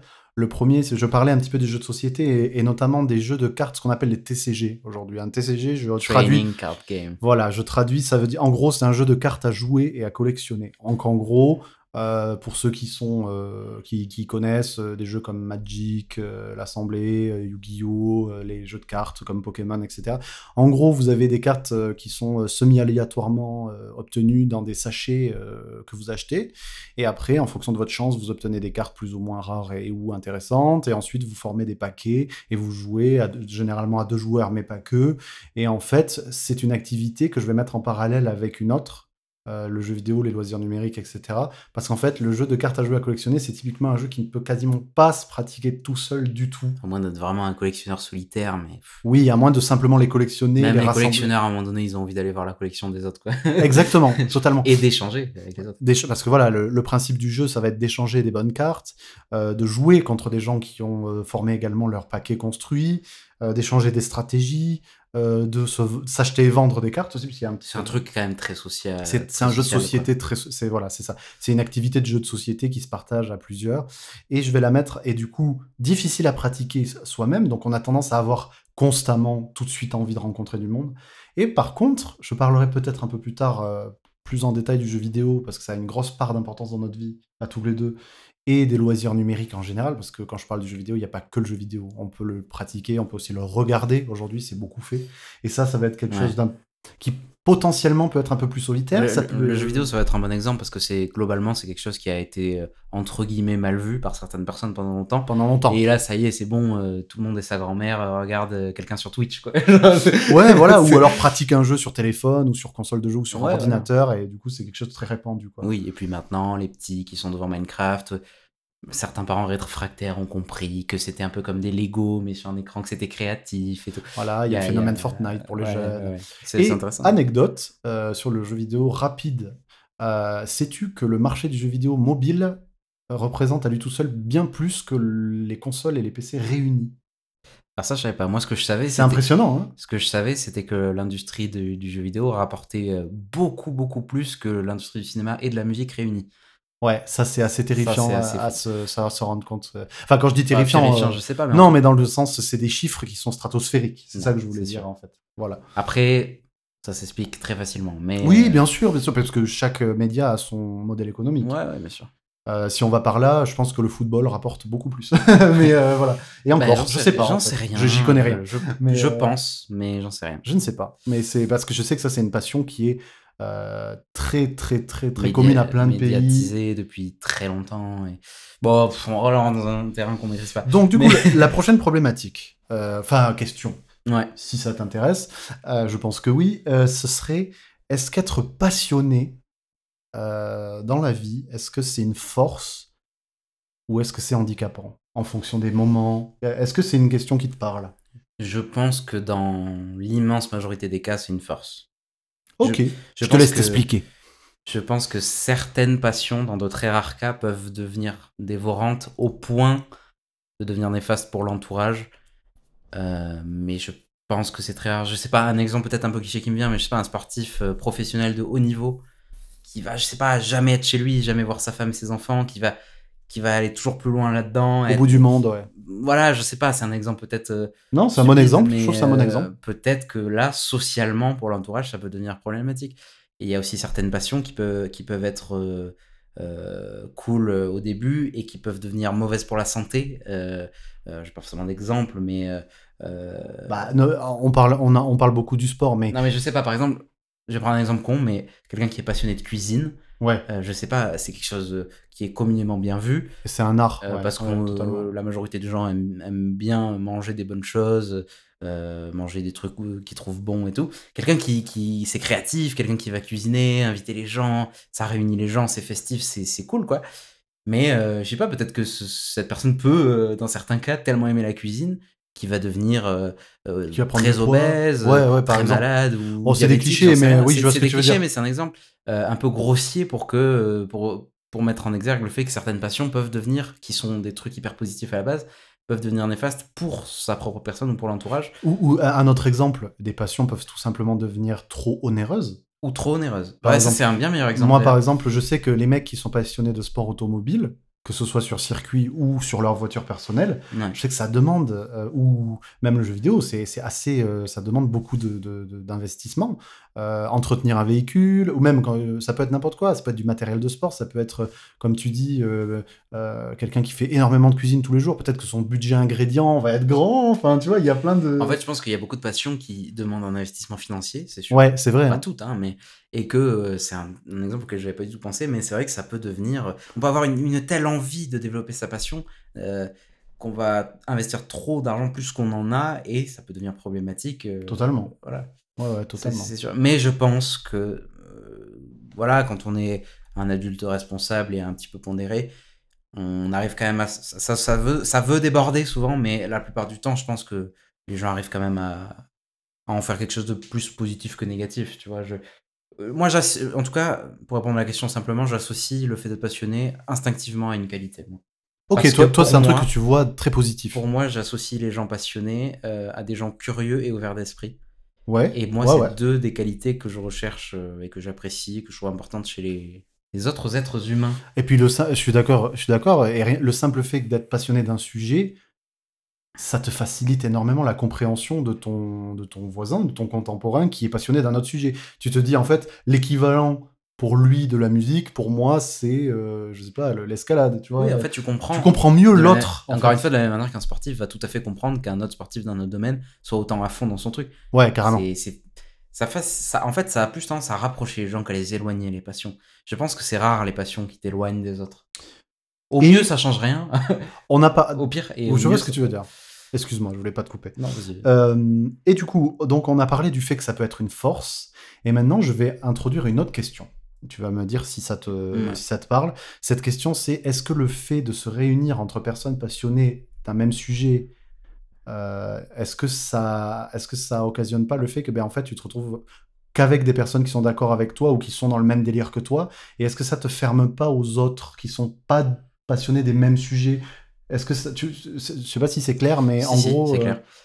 Euh, moi, dans mon cas, c'est c'est pas arrivé. euh, Bah là, enfin, si je vais dans le sens de ce que tu me dis, ce serait plutôt négatif de, Oui, parce qu'on a, on a, on a abordé l'aspect euh, force positif et social, mais est-ce que quelque part, en se faisant un peu l'avocat du diable, est-ce qu'on pourrait pas chercher un aspect négatif pour contrebalancer, Bien sûr. pour, pour s'interroger je veux Bah oui, et de toute façon, dans la vie, si on s'entoure que de gens qui pensent exactement comme nous, on peut pas progresser, on peut pas évoluer. Il faut être confronté à des avis différents pour créer du débat intéressant et pour réfléchir euh, sur soi et sur les autres et sur le monde. Et voilà, enfin, j'ai pas envie de partir trop loin non plus, mais c'est vrai que euh, on peut, je pense, se retrouver avec des gens qui sont plus proches de notre façon de penser. Ça dépend des passions, ça dépend des gens. Hum, Mais mon- dans mon cas, euh, les personnes desquelles je me suis rapproché vis-à-vis de certaines passions n'ont pas spécialement influencé, euh, sauf dans un cas précis qui serait intéressant. euh, on en parlera peut-être, euh, dans un registre de musique particulier qui a tendance à être politisé. euh, Ah oui. Et qui du coup peut influencer, voilà. Mais, euh, mais ça me donne presque envie, tu vois, d'enchaîner là-dessus et de te demander euh, est-ce que une passion est politique Moi j'ai tendance à penser que. Ouais, super, problème, super, euh, super question. Ben, euh, je te laisse, vas-y, je te laisse y répondre. Euh, Est-ce qu'une passion peut être politique? Je pense que si j'allais très très loin dans, dans, dans la question, je dirais que presque tout ce qu'on fait dans la vie, presque quasiment est Là, politique. là, je suis d'accord. oui. Et alors, euh, le terme politique, je pense qu'il a une mauvaise connotation, surtout en France maintenant, en ce moment. Et je pense, alors que moi, j'ai- j'aimerais qu'on, euh, je sais pas si tu es d'accord avec ça, mais Rétablissons la vraie définition de quelque chose de politique. c'est, euh, ouais, je j'ai pas de Non. définition, je, je saurais pas non, euh, mais ce que je veux dire, c'est que on parle pas là de politique. euh, d'être de droite ou de gauche parce qu'on fait un truc. Voilà, c'est ça. Voilà, c'est ça. Quelque chose de politique, c'est quelque chose qui qui euh, qui engage et qui et qui, qui laisse ressortir des, des opinions sur la vie et sur les Et, sur et sa propre personne. sur si, je, si je me permettais d'enrichir la question, je dirais que en fait la passion c'est plutôt appartenir à un groupe. Et ça, ça peut se rapprocher de l'aspect politique. Tu vois ce que je, ce que je veux dire? Attends, tu penses que avoir une passion, c'est appartenir à un groupe? Ça peut t'amener à appartenir à un groupe. Alors je te parle pas d'un groupe nécessairement politique, mais vu que tu vas être dans une communauté de d'autres êtres humains qui ont un peu peut-être les mêmes centres d'intérêt que toi, notamment Mhm. celui qui te passionne, eh bien instantanément tu te retrouves partie d'un groupe. Tu vois ce que je veux dire Mhm. que qu'on le veuille ou pas. Après, on n'est pas obligé de se définir comme faisant partie de ce groupe si on n'en a pas envie, mais euh, quelqu'un de passionné de sport automobile, eh ben, il va se, se- se- faire partie du, du en- en- entre guillemets du groupe de, ben, des passionnés de sport auto euh, ou des sports de moteur ou des, des- tu vois ce que je veux dire? Et du coup, euh, ce dont tu parles, le fait que avoir une passion c'est politique, je pense que ça dépend déjà de la nature de la passion. C'est clair que euh, on voit que, par exemple, être supporter d'une certaine équipe, ça peut être presque euh, de la politique, euh, enfin, Au sens classique. au sens, non mais c'est au second degré parce que c'est plus une question de ah là là, t'es pour, l'OM, je suis pour le PSG, machin. Enfin, Ouais. tu vois, il y a quand même une, en tout cas, il y a une vraie appartenance à un groupe. Mhm. Tu vois ce que je veux dire? Ça je Politique, je, des- je pense que ça dépend des domaines. il y a des degrés, ouais. Par exemple, la musique et le cinéma, qui sont des arts assez anciens, euh, on sait que certaines œuvres artistiques, euh, en général, sont un peu connotées politiquement. Bah, pour moi, de toute façon, c'est qu'un avis, mais euh, une création, une œuvre artistique, quelle qu'elle soit, est, est très politique. Surtout si elle dénonce quelque chose. Dans le sens où. mais même pas. En fait, quand tu crées quelque chose, tu mets de toi dedans et tu mets presque tout ce que tu es dans cette création. Euh, c'est ma vision de l'art, c'est que tu. Pour- voilà, c'est on en revient à ce débat de dissocier euh, l'œuvre de l'artiste. Euh, pour moi, évidemment qu'on ne peut pas parce que euh, l'œuvre, c'est l'auteur en fait. Et pour moi, c'est forcément politique. Et donc, euh, j'ai un peu le même avis pour les passions, c'est que c'est notre vécu, euh, nos blessures, nos joies et tout ce qu'on Notre est chemin, ouais. et notre chemin, notre histoire qui fait que euh, on est euh, passionné ou non, qu'on va vers les gens, euh, qu'on va créer ou non quelque chose, parce que les passions sont aussi souvent euh, liées au fait de de- de s- d'apprécier euh, quelque chose qui a été créé par quelqu'un d'autre. Alors pas toujours dans le cas du sport ou quoi, mais euh, quand on est passionné de musique, de cinéma, de jeux vidéo, de même de jeux de société, c'est des trucs qui ont été créés par des gens. Bien sûr. Et c'est souvent des œuvres. Et, euh, et voilà, je suis un professionnel dans le fait de me perdre totalement dans ce que je suis en train de dire. non, mais non, non, non, non, je, je- je suis d'accord avec ce que vois- tu dis. Tu vois ce que je veux dire? Je pense qu'en fait, si tu es d'accord, on peut rapprocher euh, le. En fait, le fait d'apprécier un domaine qui, qui est une création humaine, parce que même un sport, créer un sport, c'est une œuvre. Ouais, ouais. Tu vois ce que je veux dire? C'est, ça. Tout peut, je suis d'accord avec toi sur le fait que tout peut être plus ou moins artistique, euh, selon la vision des gens et selon ce qu'on en veut en faire ou en parler. Et je pense qu'en fait, le, le fait d'apprécier ce que qu'un autre être humain a produit Et de se regrouper autour et de de se ça. et regrouper autour parler. de ça, c'est à la fois politique, c'est à la fois communautariste, c'est à la fois appartenir, enfin appartenir à un groupe. Ouais. C'est, tu vois, donc là-dessus, je pense qu'on peut répondre à ta question en disant que, ouais, je pense que quand on fait un choix dans la vie, ça, on peut dire que c'est que, sous un certain aspect, c'est politique Et de faire un choix. Et c'est pas grave. Et ce n'est pas grave, ce n'est pas négatif, c'est voilà. Ouais, bien sûr. Par Ouais, exemple, être, un exemple simple qui est plus concret et beaucoup plus grossier, tu me, tu me, tu me l'accorderas, c'est euh, quand on est euh, très proche des animaux, peut-être que certaines personnes qui sont très passionnées de s'occuper des animaux, de les, eh bien, au bout d'un moment, ils vont peut-être se mettre à les recueillir, recueillir les animaux qui sont abandonnés. Ah, Devenir un vegan, quoi.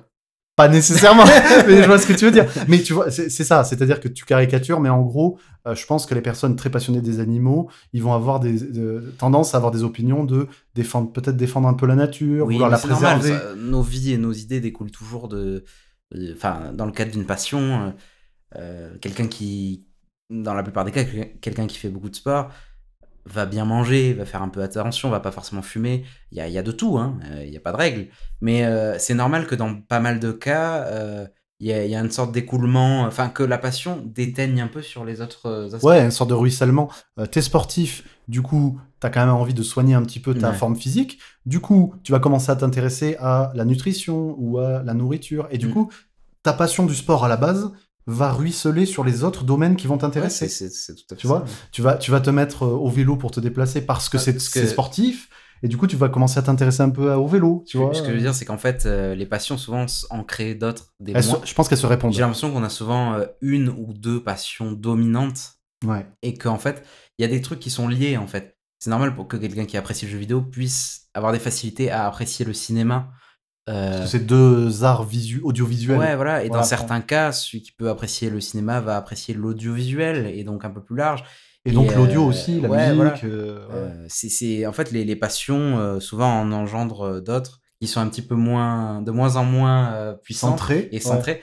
Et en fait, il y a une espèce de pyramide de passion. Exactement. Ça, je suis tota- C'est une belle image. Et dans, dans pas mal de cas, et ça laisse, ça, ça rejoint ce, ce, ce truc comme quoi nos vies s'organisent en fonction d'un petit peu toutes ces passions. Euh, Moi, je te fais ma pyramide de passion rapidement. Vas-y, ouais, bah, je veux Pour, faire le même. pour faire un exemple, non mais un exemple simple, moi je suis très passionné de skier. Euh, moi, ma grande pyramide, elle tourne pas mal autour du Japon.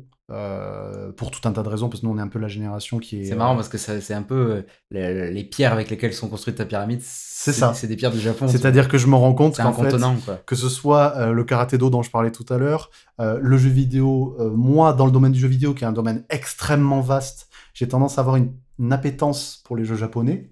À côté de ça, j'apprécie plutôt pas mal les animés et les mangas, la musique qui vient de là, euh, ça ruisselle, mais il y a aussi le cinéma, parce que le cinéma c'est proche de certains jeux vidéo que j'aime bien. Et en ce moment, euh, ce que j'ai de plus en plus dans ma vie qui, qui est en train de prendre de l'importance, ça va être l'aspect le doublage en français et même le théâtre, parce que j'ai pas mal de... De plus en plus, je tends vers ça. Je, je suis en train ces derniers mois de me renseigner là-dessus, et euh, je me pose la question de est-ce que je ferais pas un jour peut-être du théâtre ou quoi. Et en fait, comme tu disais, ça ruisselle, ça part d'un truc. Je me suis intéressé au théâtre euh, vite fait, entre guillemets, alors je suis pas encore... euh, voilà, je, je- ça c'est naissant, mais parce que j'aimais bien les doublages. Pourquoi j'aimais bien les doublages? Parce que j'aimais bien le cinéma. Pourquoi j'aimais bien le Mm. cinéma? Parce que c'était lié soit aux jeux vidéo, soit à la musique, soit aux deux, etc. Et du coup, en fait, comme tu dis, la pyramide, comme ça, elle se- elle s'agrandit. Euh, Ouais. Voilà, c'est euh, ton exemple pyramidal, je le trouve très pertinent.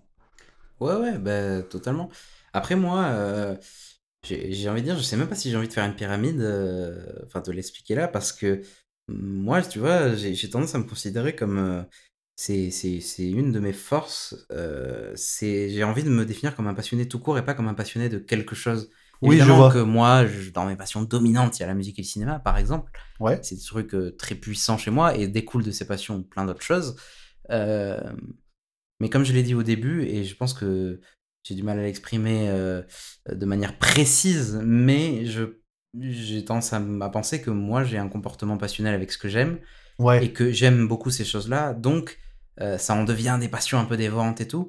Mais euh, mais il y a plein de choses qui entrent dans ma vie que je commence à apprécier et, et, je, et je me renseigne, je consomme ou je, je, je développe ces passions-là de manière très passionnelle, très vite.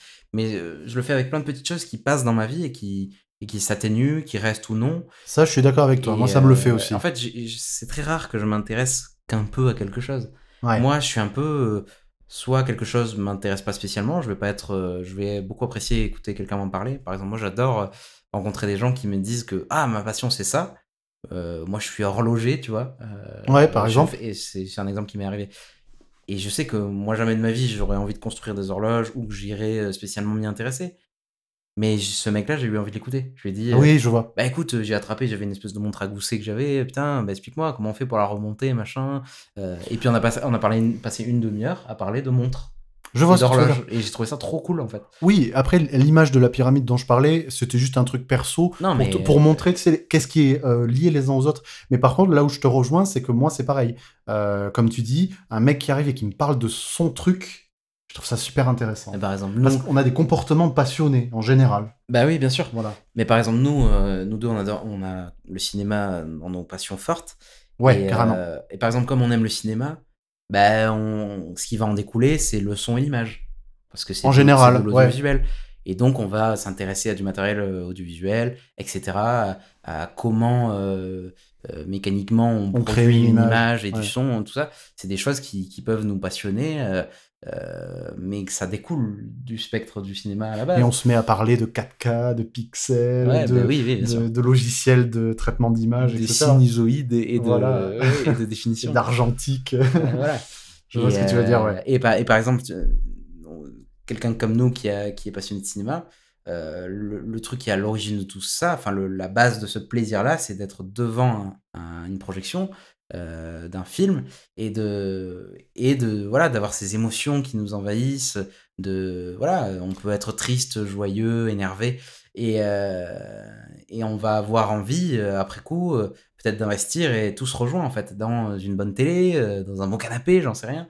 Tout Et, ce qui est lié à ce qui nous, à ce qui nous plaît, ouais, ouais. et de, et de le partager. Et... Oui, ça va. Ce que tu veux dire, c'est que c'est large. Ça va de la discussion philosophique autour d'un scénario de film à euh, t'as choisi quelle chaise pour être bien installé. Tu vois ce que je veux Ouais, dire? Enfin, ça. ça. ça brasse large euh, comme. euh, Puis euh, vas-y, on va acheter le Blu-ray du film parce qu'on le veut. Et c'est quoi les bonus? Qu'est-ce voilà. qu'on peut apprendre sur le, le- les acteurs, le réalisateur le- C'est très vaste. Et en fait, je pense pas que. on- enfin, je pense qu'il y a des gens qui sont passionnés d'un truc très précis et qui n'ont que ça comme passion. Oui, et c'est pas mal, hein. C'est pas, c'est pas mauvais, hein. C'est très bien. Mais je, je pense que dans la plupart des cas, euh, nos passions se démultiplient. Euh, on rencontre des gens qui, qui, du coup, sont passionnés du même truc à la base, mais eux, ils ont une autre vision, une autre façon de, de, de développer leurs émotions par rapport à ça, de développer leur vie et leur, leur être. Et, et tu vas être en ah ouais, toi, tu le vois comme ça, mais et tu fais comme ça. Euh, t'as acheté tel truc ou t'as ou tu et ça te fait découvrir une autre façon et une autre, un autre angle de vue sur ta passion. Exactement. Et en fait, ça devient un truc qui, qui est infini, quoi. Ouais, je suis tout à fait d'accord avec ça. Mais en tout cas, euh, dans notre cas à nous, je pense qu'on est d'accord pour dire qu'en fait, en général, on a un caractère passionné et qu'ensuite, ça va se répercuter sur différents domaines. Hmm. Je pense pas. Alors, on a nos préférences, on a nos prédilections, on a les trucs sur lesquels on est les plus connaisseurs. Mais euh, je pense que euh, pour rejoindre ce que tu dis et pour acquiescer ce que tu dis, je pense que la- le fait d'être passionné dans un domaine, ça, tout de suite, ça t'ouvre l'esprit à être passionné d'autres choses, euh, que ce soit des gens qui en sont ou euh, ce qu'on peut en apprendre. Voilà, en fait, tu penses que euh, la passion en elle-même, c'est pas une fin en soi, c'est genre le caractère passionné Ouais. qui fait que C'est va- une nature humaine, un trait de un trait de caractère. ouais. qui fait que, que voilà, on va, on va adopter les choses euh, un peu toute notre vie de, de, de cette manière, de cette manière passionnée. Moi, j'ai j'ai envie de te, te lancer sur une question, une grosse question, mais Allez. ça peut être euh, hyper intéressant. Euh, moi, ma conviction, c'est qu'à travers des passions aussi variées que- qu'elles puissent l'être, pour moi, on recherche au fond toujours la même chose dans ce qu'on consomme, dans ce qu'on recherche. Et je sais pas, on peut peut-être prendre l'exemple du cinéma ou un autre si ce qui te convient le mieux. Mais je sais que tu m'as plusieurs fois dit que, par exemple, pour le cinéma, toi, c'était du cas par cas, que vraiment tu pouvais aimer un truc que tu n'aurais jamais pensé aimer, un truc au hasard, un film d'un réel et pas, et pas les autres. Et moi, j'ai plutôt tendance à penser que on recherche toujours au fond la même. C'est quelque chose qui s'explique pas, mais le même message, le même truc rassurant. Qu'est-ce que tu en penses, toi? Est-ce que dans nos passions. Alors, moi, pour répondre à cette question, je dirais que pour moi, ça dépend de ma, de ma période de vie. Alors, je m'explique un peu là-dessus. Dans une période de vie où j'ai tendance à être optimiste, où la, vie a tendance à rouler et où euh, j'ai quand même le moral, euh, je vais avoir tendance à, être réceptif à un petit peu euh, les trucs au hasard et à prendre au cas par cas et à me dire, on prend l'exemple du cinéma, il y a des films, je sais que, ah ben tiens, ce film-là, de ce réal-là, ça m'a plu énormément mais je trouve pas mon compte dans les autres films, tu vois. Mhm. Mais ça, ça, c'est ce qui va plutôt se, passer quand je suis dans un, dans un bon mood. Par contre, là où je te rejoins, c'est que dans les moments plus difficiles dans la vie, on a tendance à, se tourner vers nos doudous, c'est-à-dire les trucs qui nous, euh, peut-être qu'on maîtrise le mieux, peut-être qui nous réconfortent, peut-être qui nous, euh, qui, nous rassurent, qui nous soulagent. Donc en fait, moi je pense que oui, il y a du vrai dans ce que tu dis, mais pour ma part, pas que. Tu vois, il y a des trucs, des fois, ça m'est arrivé de, d'écouter une musique ou d'aller dans un endroit ou de, regarder un film d'un genre particulier, spécial, et c'est tout. Ça a été ponctuel, mmh. ça a été une bonne expérience, mais j'ai pas cherché à, plus que ça à ce moment-là, précisément, à, élargir. Et peut-être que c'est revenu plus tard et qu'après j'ai élargi. Ça dépend vraiment en fait du, moment. Euh, moi, j'ai cette pensée euh, qui me trotte dans la tête qu'en fait, euh, le plus important, c'est le, le contexte. C'est-à-dire que moi, il y a des films, je sais, la première fois que je les ai vus, j'ai kiffé, et quand je les ai revus, je me suis dit, bon, mon kiff, il était sur le moment, parce que pour tout un tas de raisons, mais au deuxième visionnage, j'ai un recul de me dire, bon, c'était pas aussi incroyable que ce que enfin selon moi que ce voilà ou l'inverse il y a des fois ça m'est arrivé que la première fois je matais un truc je suis pas dans un bon mood tu le revois. Euh, voilà, la première fois que j'ai vu euh, Blade Runner de Ridley Scott, euh, j'ai fait dodo. Et là, et aujourd'hui que je l'ai revu, c'est un de mes films préférés parce que eh ben, la première fois que je l'ai vu, c'était pas le moment.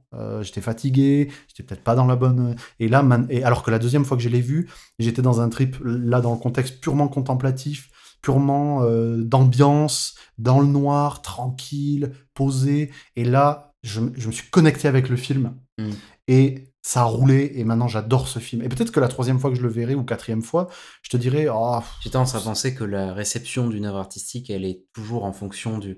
C'est un, un, heureux hasard de concours de, de, circonstances, tu vois. Tu peux te retrouver dans un musée devant un tableau à un moment où tout le reste de ta journée avant a fait qu'à ce moment-là, tu pouvais l'apprécier. Exactement. Mais si juste avant, il s'est passé plein de trucs horribles euh, et que tout, tout, tout, allait mal à ce moment-là, ben, tu vas te retrouver devant ce tableau Ouais. Et tu vas pas l'apprécier parce qu'il va pas te parler. Ou, ou à contrario, je sais pas, tu es en pleine dépression, tout va mal et tu te retrouves devant un tableau très torturé et tu vas te dire Ah, j'ai l'impression qu'il me comprend. Ça me comprend. Ça me comprend. Et Je suis d'accord avec ça. Je pense que ça dépend vraiment, en fait, de est-ce que la porte est ouverte ou pas. C'est pour ça que moi, je conseille à, tout le monde de réessayer d'écouter tes artistes, de réessayer de mater ce film qui semble important pour euh, ou de plein de gens ou de retenter des années après de, retenter, de, euh, faire de pratiquer un sport un truc ouais, un, peu n'importe quoi. Et euh, bah, je prends même un exemple où je dis ça alors que c'est quelque chose que je fais pas beaucoup.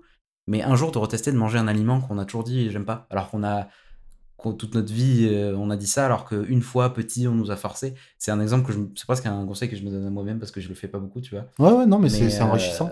on a tendance parfois à ancrer les choses plus ou moins négativement ou positivement. Et, euh, et euh, on peut, tout au long de notre vie, vis-à-vis de notre expérience et, de, et du fait qu'on est pris en maturité et tout, on peut voir. Moi, j'adore revoir les films, je sais que toi aussi.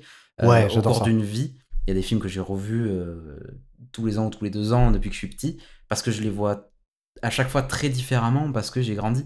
Et il y a des trucs que j'avais pas vu comme ça, que j'avais pas compris comme ça. Je suis parfaitement d'accord avec ça. Euh, je vais prendre un autre un exemple pour appuyer ce que tu dis. Moi, dans le monde des, médias numériques, donc ça peut être que ce soit le, cinéma euh, euh, ou les jeux vidéo, même si tous les films, bien évidemment, ne sont pas numériques, on est d'accord, ça c'est autre chose. J'ai rencontré beaucoup de gens ces dernières années qui me disaient, ben moi, les films ou les jeux vidéo ou les albums, j'ai besoin de les faire une fois. Je les fais une fois, ou je les visionne une fois, ou je les écoute une fois. Alors pour la musique, c'est plus rare, parce que plus souvent on écoute plusieurs fois les albums. Mais euh, notamment dans le cinéma les séries aussi, parce que c'est un autre domaine, Mm. et le, le- le- les jeux vidéo, euh, souvent les gens me disaient, mais je, je les achète pas, je les loue, par exemple, en VOD, ou, ou, parce que, ou je les revends, parce qu'en fait, je l'ai fait une fois, et derrière, euh, bah, c'est bon, je l'ai fait, c'est... alors que moi, je suis complètement plus Parce qu'il y a une dans ta vision. Parce qu'il y a une notion de Consommation, de peut-être. consommation. C'est pour ça que j'ai tendance à éviter euh, tous tous les mots qui se rapprochent de ça, de- du fait de consommer une œuvre, parce que euh, une œuvre, c'est pas quelque chose de périssable qui se consomme comme une bougie, et une fois que c'est mort, c'est mort. C'est un truc qui est vivant et qui ne fait que grandir plus les gens euh, s'y intéressent. Pour moi, c'est un truc qu'on assimile, qu'on, avec lequel on communique.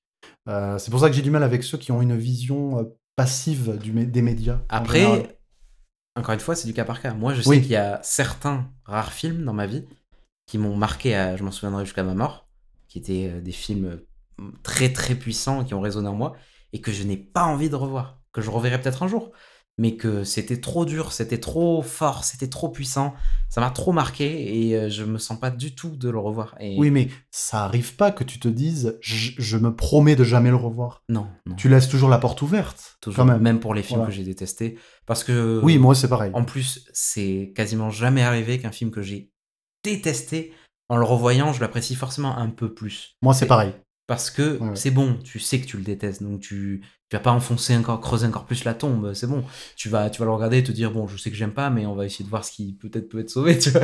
Et, et des fois, tu- ça est arrivé plusieurs fois que je suis en mode, oui, je suis, pas toujours, je suis toujours pas très fan, mais euh, ça va, j'ai pu le revoir. et- Et là-dessus, euh, là, on est un peu dans un sujet, mais bon, c'est des trucs qui nous passionnent, mais euh, je sais pas si tu seras d'accord avec moi. Moi, j'ai un avis un peu atypique.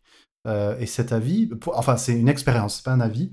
C'est qu'en fait, moi, mes seconds visionnages, mes secondes écoutes, ou mes euh, secondes parties sur des jeux, ou mes secondes euh, visites dans des endroits, etc., sont quasiment systématiquement meilleures.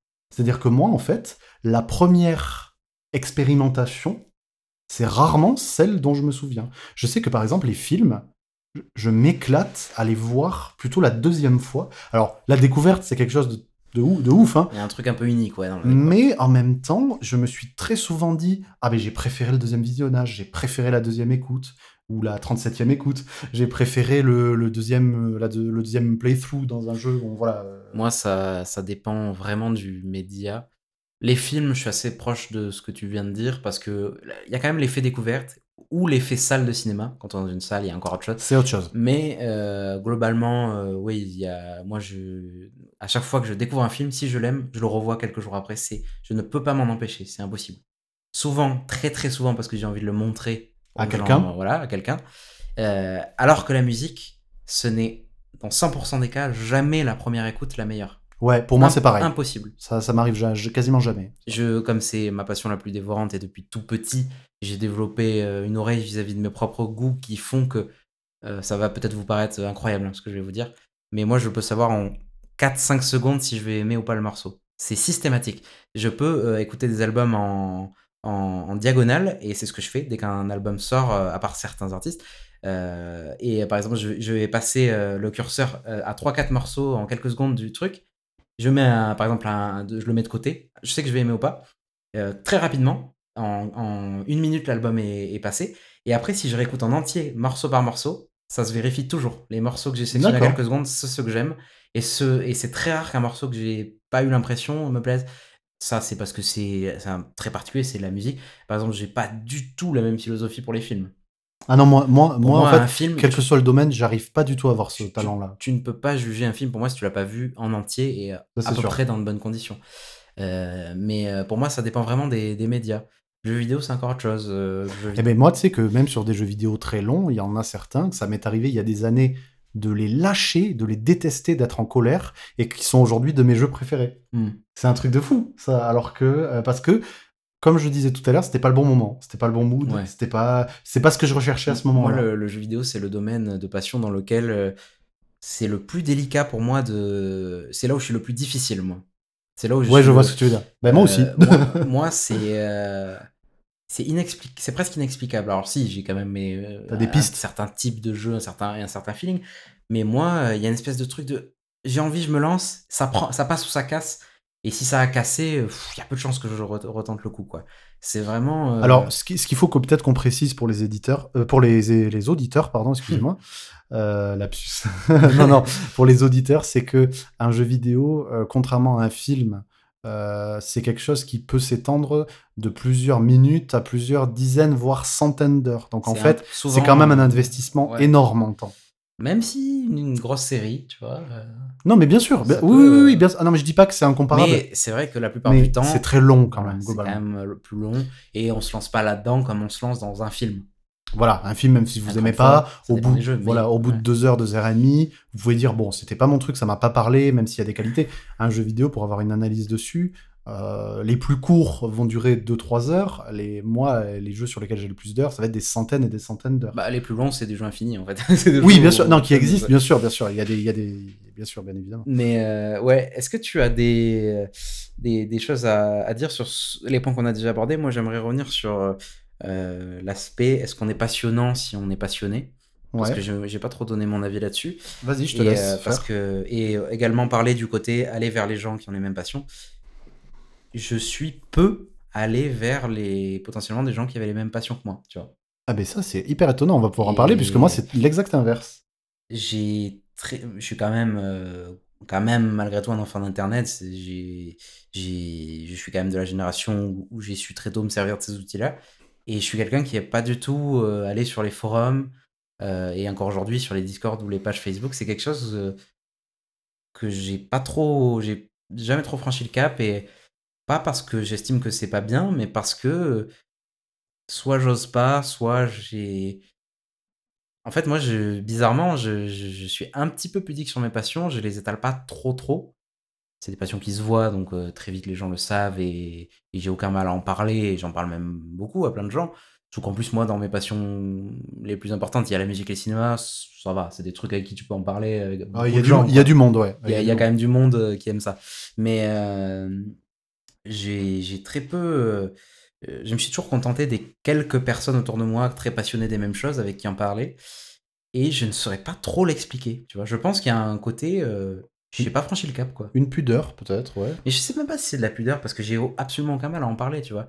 Des passions. Et même, j'adore ça. Après. Mais Il y a peut-être une différence entre en parler avec des gens de ton entourage et avec des inconnus aussi. Ça bah, change peut-être les choses. Moi, il y a un côté. J'ai une passion qui est tellement dévorante pour moi dans ma vie et dans mon esprit que c'est presque trop pour en parler aux gens. Je j'arriverai pas à, tu sais, j'ai presque, ça me paraît presque trop compliqué de d'en parler à quelqu'un qui comprenne ma, euh, à quel point pour moi c'est important. Je, je sais que autour de moi il va y avoir des gens qui vont être tout autant passionnés, mais d'une manière, euh, on a tous notre manière, c'est unique de toute façon. Et euh, ça me paraît trop une montagne, en fait, de, de partager ça. C'est trop puissant pour moi, c'est trop important. Ouais. Je, le fais, hein, j'essaye un petit peu, euh, notamment avec mon meilleur ami euh, qui, est, qui est venu dans le, précédent épisode. Ouais, on fait la bise à Damien, hein, qui est passé dans l'épisode sur le collège. Avec qui, tu vois, c'est un ami tellement proche, on en a parlé dans, dans l'épisode, qui a des passions communes. Et en fait, je peux, c'est une des personnes avec qui j'en parle le plus de, de, mes passions. Et du coup, c'est pas que ça me suffit, mais avec toi aussi, on en parle, euh, avec un ou deux autres potes, euh, avec quelques personnes, et ça me suffit presque. Et pourtant, des fois, je me dis, ah putain, pourquoi pas, quoi, j'aimerais bien plus, tu vois, euh, parler à plus, rencontrer plus de gens. Est-ce qu'il n'y a pas, c'est une question que je pose, est-ce qu'il n'y a pas peut-être une, une appréhension à l'idée de rencontrer des gens qui ont le même genre de passion, mais subtilement différemment, et du coup, peut-être que tu as peur de, ah, mais il comprend pas exactement ce que je vais, comment je le vois. Des fois, quand on est passionné, moi je le sais, c'est j'ai un peu cette appréhension de tomber sur quelqu'un qui va tellement pas être d'accord avec moi que peut-être que l'échange va être euh, pas très euh, en fait, bénéfique, quoi. Enfin, je, pense pas. Peut-être qu'il y a un peu de ça. Moi, la sensation que j'ai, euh, c'est que je suis quelqu'un d'hypersensible et que moi, je suis extrêmement réceptif à tout ce qui m'entoure et euh, les choses qui me passionnent euh, ont un écho tellement fort en moi que en fait, ça, me fait presque autant de bien que de mal, en fait. C'est quelque chose qui me touche en plein cœur, ça... C'est comme la nostalgie, c'est une douleur agréable. Ouais, il y a un mélange amour-haine un petit peu. Et en fait, il y a une espèce de. C'est trop. Je suis trop réceptif en fait aux, aux, œuvres qui me touchent. Et du coup, ça en devient trop, dé- trop personnel, trop. Euh, et parfois, Trop intime, en fait. Trop Ouais, et parfois, c'est pas du tout une pudeur, c'est juste que c'est trop dans, dans moi. C'est trop ton truc. quoi. Ouais, ouais. Ouais, mais, sais, souvent, c'est des trucs même qui peuvent être très mainstream que, que tout le monde connaît, mais je sais pas. vois. Après, une passion, ça peut être tellement identitaire que finalement, Ouais. euh, peut-être que partager cette passion, c'est partager une part de toi, et que cette part de toi, t'as pas forcément envie de la partager tout le temps en avec fait, tout le monde euh, ou quoi. Enfin, Finalement, ce que je te dis là, ça s'applique par exemple beaucoup à la musique, mais moins au Ouais. cinéma. Ça me le fait un petit peu au cinéma parce que je suis hyper réceptif, hyper. Mais le cinéma, euh, je l'associe tellement à un truc de. Pour moi, c'est trop triste de regarder toute sa vie des films tout seul. Je le fais beaucoup, j'aime beaucoup ça. Mais euh, des fois, j'ai même pas fini le film que, au bout de quelques scènes, je suis en mode putain, lui, un tel, il va kiffer. Euh, il faut trop que je lui montre. Tu sais, limite, j'attends la fin du film t'as pour plus le- l'envie du partage. et j'ai une envie dévorante de partage, mais avec euh, euh, pas avec des inconnus, tu vois, qui alors que c'est con parce que les inconnus peuvent devenir des super potes et tout, Carrément. mais avec le au cinéma, j'ai plus tendance à vouloir le partager et tout, moins avec la musique parce que la musique c'est trop tout le, tout le monde en écoute, y a voilà, c'est un peu différent quoi. Alors, moi, là où je te rejoins là-dessus par, par- parfaitement, c'est qu'en fait, moi, la musique, alors, j'apprécie la musique, j'apprécie certains styles de musique, j'ai très peu de connaissances en général en musique, je pense, mais euh, j'apprécie certaines musiques dans certains contextes, pas mal euh, des musiques, euh, etc., mais je suis pas euh, extrêmement passionné, etc. C'est plus une passion euh, secondaire comme on disait tout à l'heure. Oui, c'est ça, c'est ça, exactement. primaire. En fait, j'adore la musique dans les films, dans d'autres euh, médias, et la musique dans certains contextes, j'adore... Oui, euh, ça les- c'est intéressant. Tu voilà. m'as- Tu m'as souvent dit que t'aimais justement associer la musique à son contexte, à son presque à son époque, à son à son contexte, époque, euh, ouais, ou à un clip, ou à un film, ou à un jeu, ou à un- une culture, ou un... Mais par contre, tu vois, le truc sur lequel je ne me l'explique pas, et je suis d'accord avec ce que tu disais, c'est qu'en fait, les débats musicaux, alors quand je parle des débats musicaux, je parle d'échanger sur des goûts musicaux, sur des artistes qu'on aime ou qu'on n'aime pas trop.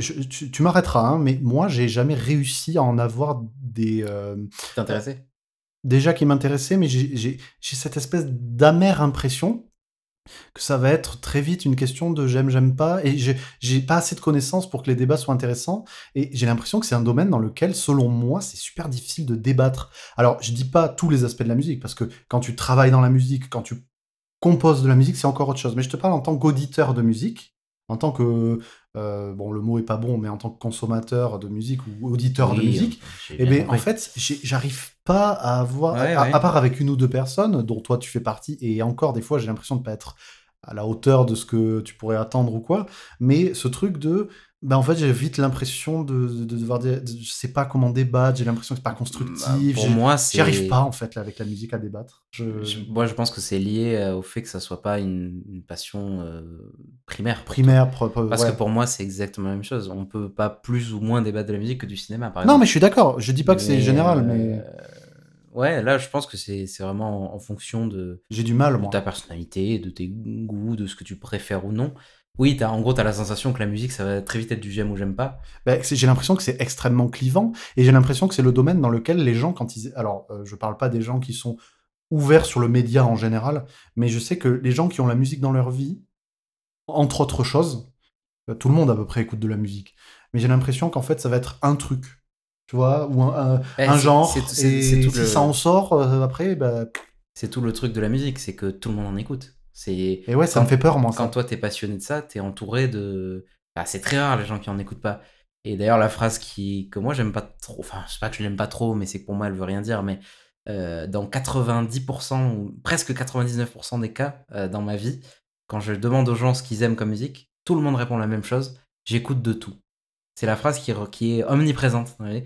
Et Et pour qui est moi, assez fausse, et- non En vrai? bien, bah, objectivement, bien sûr. Parce Ouais, que ouais, même ouais. moi qui suis très passionné, j'écoute absolument pas de tout. Oui, c'est pas Alors possible, il y a trop me de trucs. comme très ouvert dans la musique. Mais euh, parce que pour moi, si tu dis j'écoute de tout, ça veut dire j'écoute de tout et de rien, en fait. Ouais. Pour moi, c'est ça. C'est-à-dire a- que tu écoutes tout ce qui peut passer, mais rien dans le sens où tu ne vas pas vers la musique. Tu écoutes ce qui vient à toi. Mais je pense qu'il y a une grande différence dans, euh, entre quelqu'un de passionné qui va vers son médium Ouais. et quelqu'un de consommateur. Alors je veux pas, euh, voilà, c'est le terme est pas très bien choisi, mais et quel- quelqu'un qui attend que ça vienne à soi. Ouais. Par exemple, euh, dans, les, dans le cas de la musique, eh, tout le monde qui, qui, qui- tout le monde dont de la musique parvient aux oreilles est quelqu'un qui écoute de la musique. Mais il y a des personnes, c'est juste, ils allument la radio de la voiture et ce qui passe, ils l'écoutent. Et je pense vois, que la musique, c'est un des seuls arts où tu ne peux pas faire le choix de ne pas en écouter. Tu y es obligé. Tu es Tu vas confronté. dans un magasin, il y en a. Tu, tu, peu importe, tu, tu mates un film, il y en a. rue. Tu, dans une vidéo, il y en a. Dans la rue, il y en a. Il y en a partout. La musique est partout. Et Ouais. tu ne peux pas. Alors que tu peux, je pense, c'est difficile, mais tu peux faire le choix de ne pas voir de film dans ta vie. Oui, oui, C'est un je, bizarre, connais, mais- des- je connais des personnes mais comme ça. euh, tu qui- peux. Tu. Voilà, je sais pas si tu allumes la télé, il va éteindre s'il y a un film ou quoi, mais c'est difficile, mais c'est possible. Et euh, voilà, si tu veux ne pas jouer à un jeu vidéo dans ta vie, c'est assez évident. de- C'est très facile aussi. Voilà. Euh, ou ne pas jouer à un jeu de société. Voilà. La musique, c'est. On fera des épisodes- plusieurs épisodes Oui, il y aura des pense. épisodes là-dessus parce que c'est beaucoup plus large. trop déborder dans tous les sens avec ça. Mais, euh, mais en gros, pour, pour me recentrer un petit peu sur la question, voilà, moi, c'est quelque chose qui viendra peut-être plus tard, parce que après tout, je suis pas très vieux. Ouais. Mais j'ai pas encore euh, senti le besoin d'intégrer des communautés, tu vois. D'accord, ok. Ouais, je vois que- ce que tu veux dire. Parce que j'ai la sensation que je m'entoure naturellement de gens qui, euh, qui sont, qui peuvent être au moins un minimum réceptifs à ça. Ça match. Alors, pas forcément à la musique, hein, mais à, à un, un peu de, de ma bulle, de ce que j'aime. Des choses qui te Il passionnent. y a peu de gens dans mon entourage qui, avec qui je ne peux rien partager, quoi. Euh, Il y a forcément une petite accroche quelque part. Mais je pense que la notion de partage, est ultra omniprésente et dominante dans la passion, je pense. Parce qu'on parle beaucoup de partage depuis le début de l'émission. Bien sûr. Et euh, Puis le- Internet, hein, encore une fois, euh, euh, le fait de partager. euh, de diffuser. Il n'y a, Ouais. pas le quart de ce qu'on connaît euh, et de ce qu'on aime qu'on qu'on aurait connu s'il n'y avait pas eu Internet. Et euh, donc, euh, donc voilà. Et, euh, et pour finir, avec, euh, avec ce- les points sur lesquels je voulais revenir, euh, je ne me suis pas trop senti euh, passionnant, tu vois, aux yeux des gens. Ah, ça c'est intéressant. Euh, Qu'est-ce qui te fait euh, dire ça du coup? Évidemment, les quelques personnes euh, très passionnées, que ce soit du, du même domaine ou d'un autre, euh, l'ont été. Mais j'ai l'impression que l'être humain, euh, entre guillemets, lambda, voilà, de la vie de tous les jours que tu vas rencontrer, euh, ou que tu vas. pas pas, pas les- le cercle très proche, quoi. Ouais. Alors peut-être c'est parce que je me suis rarement beaucoup étalé avec mes passions, mais j'ai pas, je sais pas, la, la musique par exemple, ou le cinéma, euh, voilà, tu rencontres plein de gens qui aiment parce que tout le monde aime bien, la plupart des gens. Et, euh, et quand euh, j'amorce le truc, ou que j'essaie de, voilà, ne serait-ce que de dire que moi c'est quelque chose qui me passionne et tout, j'ai rarement eu des gens qui m'ont j'ai rarement entendu cette phrase dans ma vie de ah ouais, du coup, mais pourquoi t'aimes? Qu'est-ce que t'aimes? Tu vois, pas trop quoi. Est-ce que c'est pas plutôt une question sociétale de que les gens, que les gens que tu as rencontrés dans ces situations-là, bah ils étaient pas dans la curiosité de ça, quoi?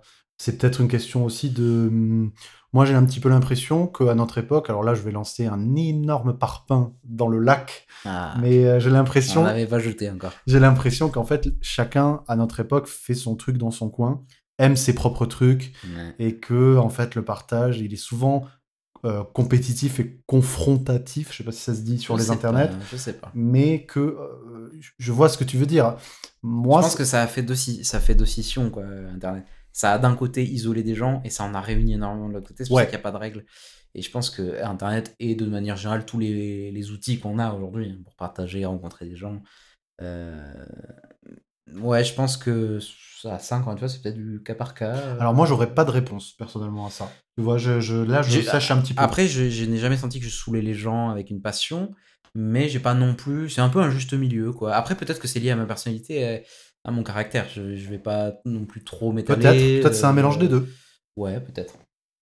moi ça m'est arrivé d'avoir des situations dans lesquelles j'ai fait des rencontres même dans des lieux publics ou quoi avec des personnes qui on s'est mis à parler d'un truc dans un contexte excusez-moi et que finalement euh, le lien s'est fait, ça a matché. Ouais. Moi, contrairement à ce que tu disais, j'ai depuis plus jeune, après peut-être que les domaines que j'affectionnais étaient plus faciles à partager sur Internet, mais moi, tu en parlais tout à l'heure, je suis, euh, de la génération forum à fond. Euh, et du coup, que ce soit moi quand j'étais au collège par exemple, c'était la mode de se partager les scans de manga sur euh, les forums Ouais, euh, les jeux vidéo, les musiques de jeux vidéo, les... euh, il y avait un truc qui était très très à la mode à l'époque, c'était les euh, montages de vidéos, soit d'animés, soit de jeux, sur des musiques qui n'ont rien à voir. Le bon truc de Naruto avec du Linkin Park. Voilà, par exemple, ou du Evanescence. Ouais, mais, du coup, c'était toute une époque, hein, du début d'Internet. Et du coup, j'ai. Mais par contre, moi, j'ai toujours eu cette envie euh, comme on dit sur Internet, IRL, c'est-à-dire dans la vie de tous les jours, dans la vie physique et réelle, dans le monde réel de la réalité véritable, de retrouver des gens en fait qui ont ce genre de passion. Et peut-être que ça dépend du, du domaine. Euh, regarde le jeu vidéo, les mangas, les animés, la musique et le, notamment le rock en général. C'est ça, les, les conventions, par exemple, c'est quelque chose qui s'est fait naturellement avec Internet. Ça, ça s'est développé. Hmm. Les gens se sont ramenés en costume, s'échangent des C'est trucs. vrai que c'est un phénomène. euh, bah, je pense qu'il des s'est fait de tout de lui-même en fait. Il y a quand même des mecs au-dessus qui se sont dit qu'il y avait moyen de se faire de la thune, hein, je pense. Mais c'est vrai que ça s'est fait quand même assez naturellement. Il y a un monde, c'est un monde où il y a énormément de grosses sommes d'argent en jeu, toujours. Ça, je suis d'accord de toute façon, les milieux du divertissement, Ouais, euh, c'est des milieux qui, qui, qui, voilà, qui peuvent brasser potentiellement beaucoup d'argent. euh. Mais euh, peut-être aussi, l'interrogation que je vais faire, c'est que peut-être que plus tu es spécialiste dans un domaine de, de- de passionnel, et plus tu vas avoir du mal à trouver quelqu'un, le reflet en face pour te répondre. Parce qu'en fait, Bah oui, moi par exemple, dans mes domaines de passion, je suis tellement pointilleux sur des petits détails, euh, des noms de- d'acteurs ou de réalisateurs de films, des, des styles de jeux vidéo, des, des, des toi, tu, ça va être des styles de sous-styles de catégories de musique, que euh, de fusion, de trucs. C'est tellement pointilleux et spécifique Hmm. que finalement, trouver l'interlocuteur en face qui te dit Ah ouais, mais euh, moi aussi, je suis passionné de euh, RPG japonais, tactique, etc. Et là, déjà, j'ai perdu tout le monde. Bah oui, ce que je veux dire? J'ai perdu tout C'est le monde. normal parce que Donc c'est, voilà. on entre dans des sous-catégories d'initiés, quoi. Voilà. Et donc, en fait, peut-être que plus tu te spécialises dans une passion, et plus le cercle est de, de personnes qui sont spécialisées dans le même truc, forcément, se resserre c'est plus spécifique. Ce qu'il faut quand même saluer, c'est que de nos jours, pour peu qu'on ose passer le pas de- d'aller vers euh, les gens, même via Internet, c'est que ben justement, c'est qu'avec Internet, euh, il y a, tu peux toujours trouver quelqu'un qui va aimer les mêmes choses que toi. Euh, ça, ça a permis ça en fait. De, quelle que soit ta passion, il y aura toujours un groupe Facebook ou un Discord ou un forum qui, de gens qui aiment ce truc spécifique. Euh, et je pense que ça, c'est quand même quelque chose. Moi, je trouve ça très positif. hein. Très positif, quoi, de, de formidable. Je pense Ouais. que, que le, même le, le gars qui est scatophile au fond d'une cave, euh, euh, il trouvera. Bah oui, mais s'il kiffe ça, ça fait de mal à personne. Ouais. Et euh, il, trouvera euh, deux, trois mecs sur Terre qui sont sur un forum. Des messieurs caca. j'ai- volontairement pris un exemple très Bien extrême, sûr. mais c'est pour dire que, en fait, euh, du moment que ça fait de mal à personne, euh, Oui, si, si t'aimes faire du canoë, tailler dans des troncs, en faisant un de barbecue, séquoia, euh, en tutu, bah, tu trouveras forcément un ou deux mecs sur Terre qui aiment ça aussi. Ah, je suis sûr plus. Et, et je Non, pense, je rigole. Avec cet exemple-là, oui, Ouais, ouais, plus. enfin, on n'en sait rien. Mais bon, voilà. Enfin, bref. On grossit le trait volontairement. Oui, pour détendre un peu l'atmosphère. Est-ce Mais que tu as d'autres questions un peu général là, sur le sujet, générales sur le sujet ou est-ce qu'on finit un peu en roue libre?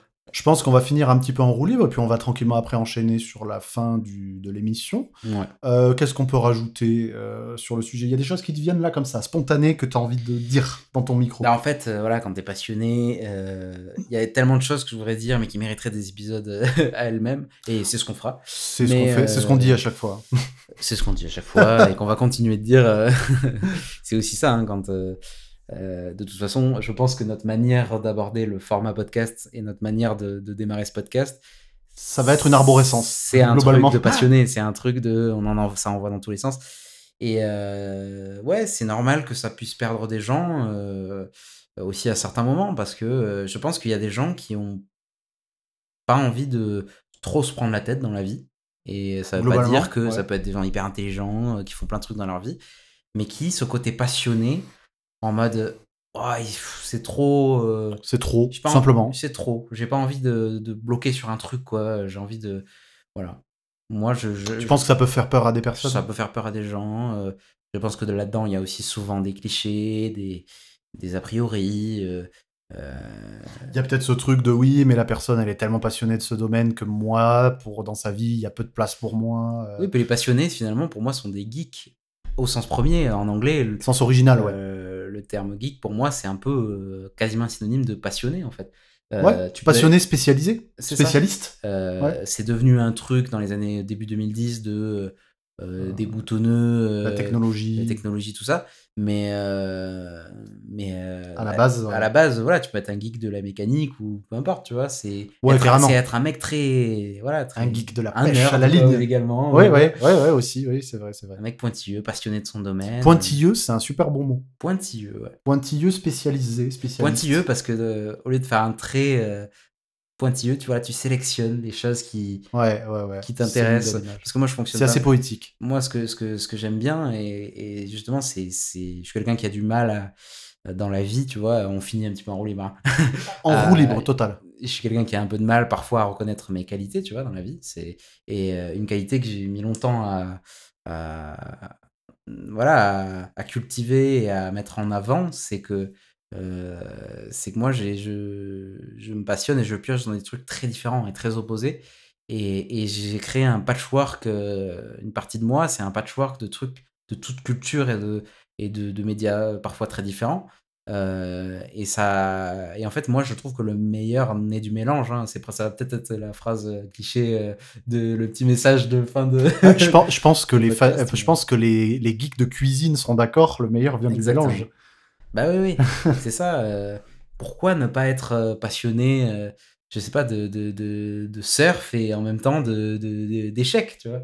Oui, oui, voilà, carrément. et carrément. pourtant- Et pourtant, ça peut être trop cool on a souvent vu, par exemple, des personnes un peu célèbres, un peu connues, qui sont, je sais pas, acteurs de cinéma et à côté. ils font euh, des bails hyper et jardiniers, enfin des trucs qui ont rien à Ouais, voir avec le ouf. cinéma ou, ou euh, passionnés des, de- de- de- des animaux, enfin j'en sais rien, peu importe, mais euh, ouais, ouais, c'est clair que je pense qu'il n'y a pas de limite à la passion ouais en général. Je pense qu'il faut rester curieux, euh, qu'on se considère passionné ou non. Euh, parce que, en fait, toutes ces choses-là, c'est des choses positives qui peuvent rassembler les gens, qui peuvent faire s'aimer les gens, qui peuvent vous ouvrir l'esprit. Euh. Et puis si on était un peu donneur de leçons, on pourrait même dire, euh, entre de gros guillemets, au lieu de demander à une personne qu'est-ce que tu fais dans la vie, euh, demande-lui plutôt qu'est-ce que tu aimes dans la vie? Ouais. Moi j'aime bien Putain, je ce, suis hyper d'accord ce avec genre, ça. ce genre de, de, de, de- questionnement. Putain, de ouf. Qu'est-ce que. Ouais, c'est tellement. Elle est bien cette phrase, j'aime bien cette phrase. Que- Elle est pas de moi, hein, bien sûr. Ouais, c'est assez terrible de dire à quelqu'un euh, qu'est-ce que tu fais dans la vie, parce que ça sous-entend que ne rien faire, c'est mauvais. Exactement. Ou ce n'est pas possible, tout ou Ce simplement. n'est pas possible. Alors que si c'est un choix, rien faire, ça peut être magnifique en fait. Ouais, ouais, ouais. Rien, on peut être passionné d'être assis et de regarder le temps qui passe et de passionné de prendre son temps, je pense. Ouais. Waouh, Putain, c'est beau. parti loin. Oh, ouais, c'est clair. Non, clair. ben ouais, je suis, je suis, je suis content qu'on termine là-dessus. Euh, C'est, je pense que on a, on a fait euh, un beau tour d'horizon de ce sujet. C'est, c'est, Moi, je suis assez satisfait de l'émission. c'est- moi aussi, je pense que ça va être sympa. Et pour finir, avant de se quitter, vu qu'on est dans la passion, est-ce qu'on ferait pas des petites euh, recommandations? Est-ce qu'on pourrait pas introduire le fait qu'en fin d'émission, euh, comme le font de nombreux euh, collègues, Oui, c'est un petit peu la coutume maintenant dans le Ouais, podcast. de, de conseiller à nos auditeurs euh, des choses qu'on a kiffé. Ça peut être des activités, ça peut être des œuvres, ça peut être des Ouais. façons de vivre. ça Tout, peut tout et être- rien. Voilà. Est-ce que ça te tente? Bah, bien sûr, ça me tente. Je te laisse, je te laisse y aller. Ok. Alors, ben, ce que je vais faire, c'est que moi, je vais vous recommander, euh, je pense, deux petites choses. Euh, alors, je vais vous recommander un truc obvious. Quand je dis obvious, je traduis euh, pour les non-anglophones, ça veut dire euh, évident. Euh, la première chose, c'est une mini-série. Une mini-série qui est anglaise et américaine à la fois, donc sortie en 2019. C'est la très connue maintenant série HBO Tchernobyl. Donc, c'est une série qui, est assez sympa à voir parce qu'elle est assez courte. On est sur cinq épisodes de entre une heure et une heure et demie, à peu près.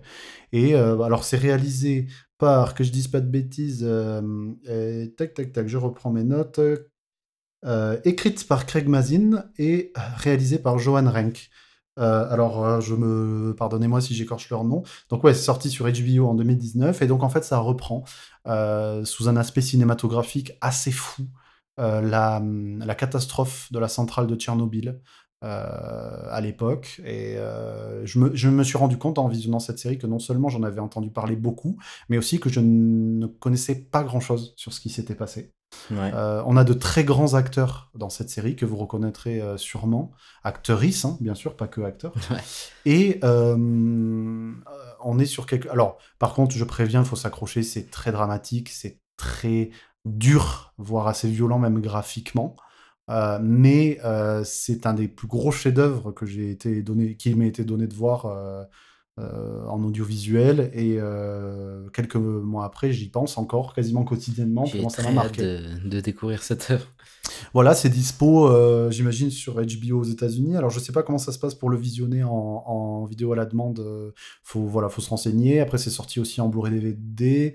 Euh, et euh, ces cinq épisodes d'une heure et demie de votre temps, ça demande un petit peu de s'abandonner à un sujet difficile. Je pense qu'il faut être dans un bon, une bonne période, mais c'est un énorme chef-d'œuvre et euh, ma petite introduction à, Tchernobyl n'est pas du tout à la hauteur de la série. Voilà. Ouais, bah, on en avait déjà parlé, mais j'ai très hâte de, découvrir ça. Ça a l'air assez incroyable.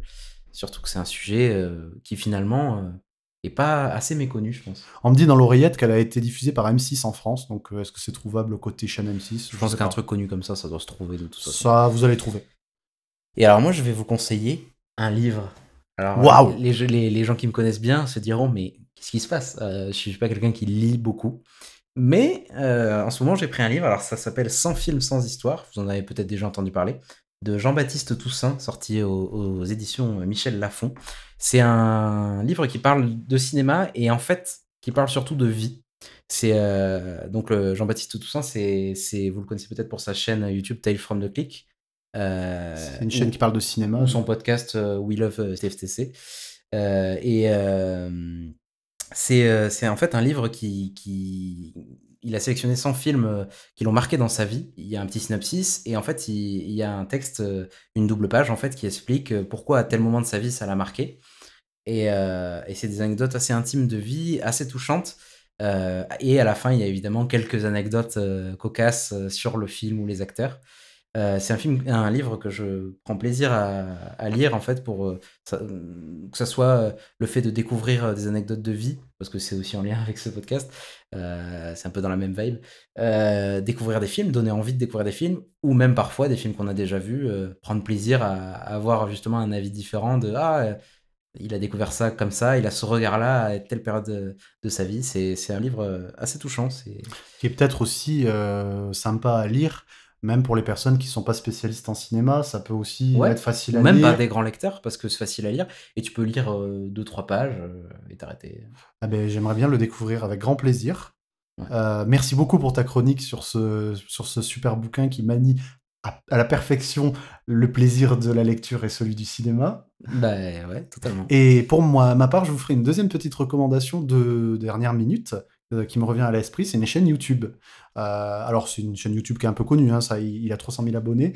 Euh, c'est la chaîne de Un Créatif sur YouTube. Ah oui, je connais. C'est en gros la chaîne YouTube d'un animateur totalement déjanté qui en fait s'intéresse au, notamment globalement aux marques et à la publicité et qui par exemple va vous expliquer euh, comment Ikea s'est créé et pourquoi aujourd'hui c'est les leaders du marché euh, du meuble euh, à peu près dans le monde. Ouais, vachement bien. Ouais, ou par exemple la rivalité Coca-Cola-Pepsi dans les années 80-90. Si vous, comment les, les, sneakers Lidl sont devenus cultes, ce genre de sujets qui sont hyper intéressants. Alors le rythme des vidéos est super soutenu. Euh, quand je regarde plusieurs vidéos d'affilée, ça me fatigue un peu l'esprit. Par contre, j'ai appris des tonnes de trucs, il est super marrant, euh, les vidéos sont bien réalisées, euh, c'est des sujets variés, il me fait délirer, c'est une super chaîne YouTube, la chaîne YouTube de Un Créatif. Ok, bah super, ça fait des belles recos. on a de belles recos et on vient de faire nos premières chroniques. ouais, c'est vrai. c'est pas trop mal, hein Ouais, c'est sûr. Bah du coup, je te propose de rendre l'antenne. On va rendre l'antenne. On se retrouve très bientôt dans un prochain épisode. Dans un prochain épisode de Entrevie qui sera, à mon avis, assez particulier, mais qu'est-ce qui nous tarde de le faire? Ouais, peut-être un invité. Voilà. On verra. en tout cas, merci Hugo pour, ta, pour cette passionnante émission de passionnés de la passion. Ouais, de, de passion. Et puis à la prochaine. À la prochaine. Ciao.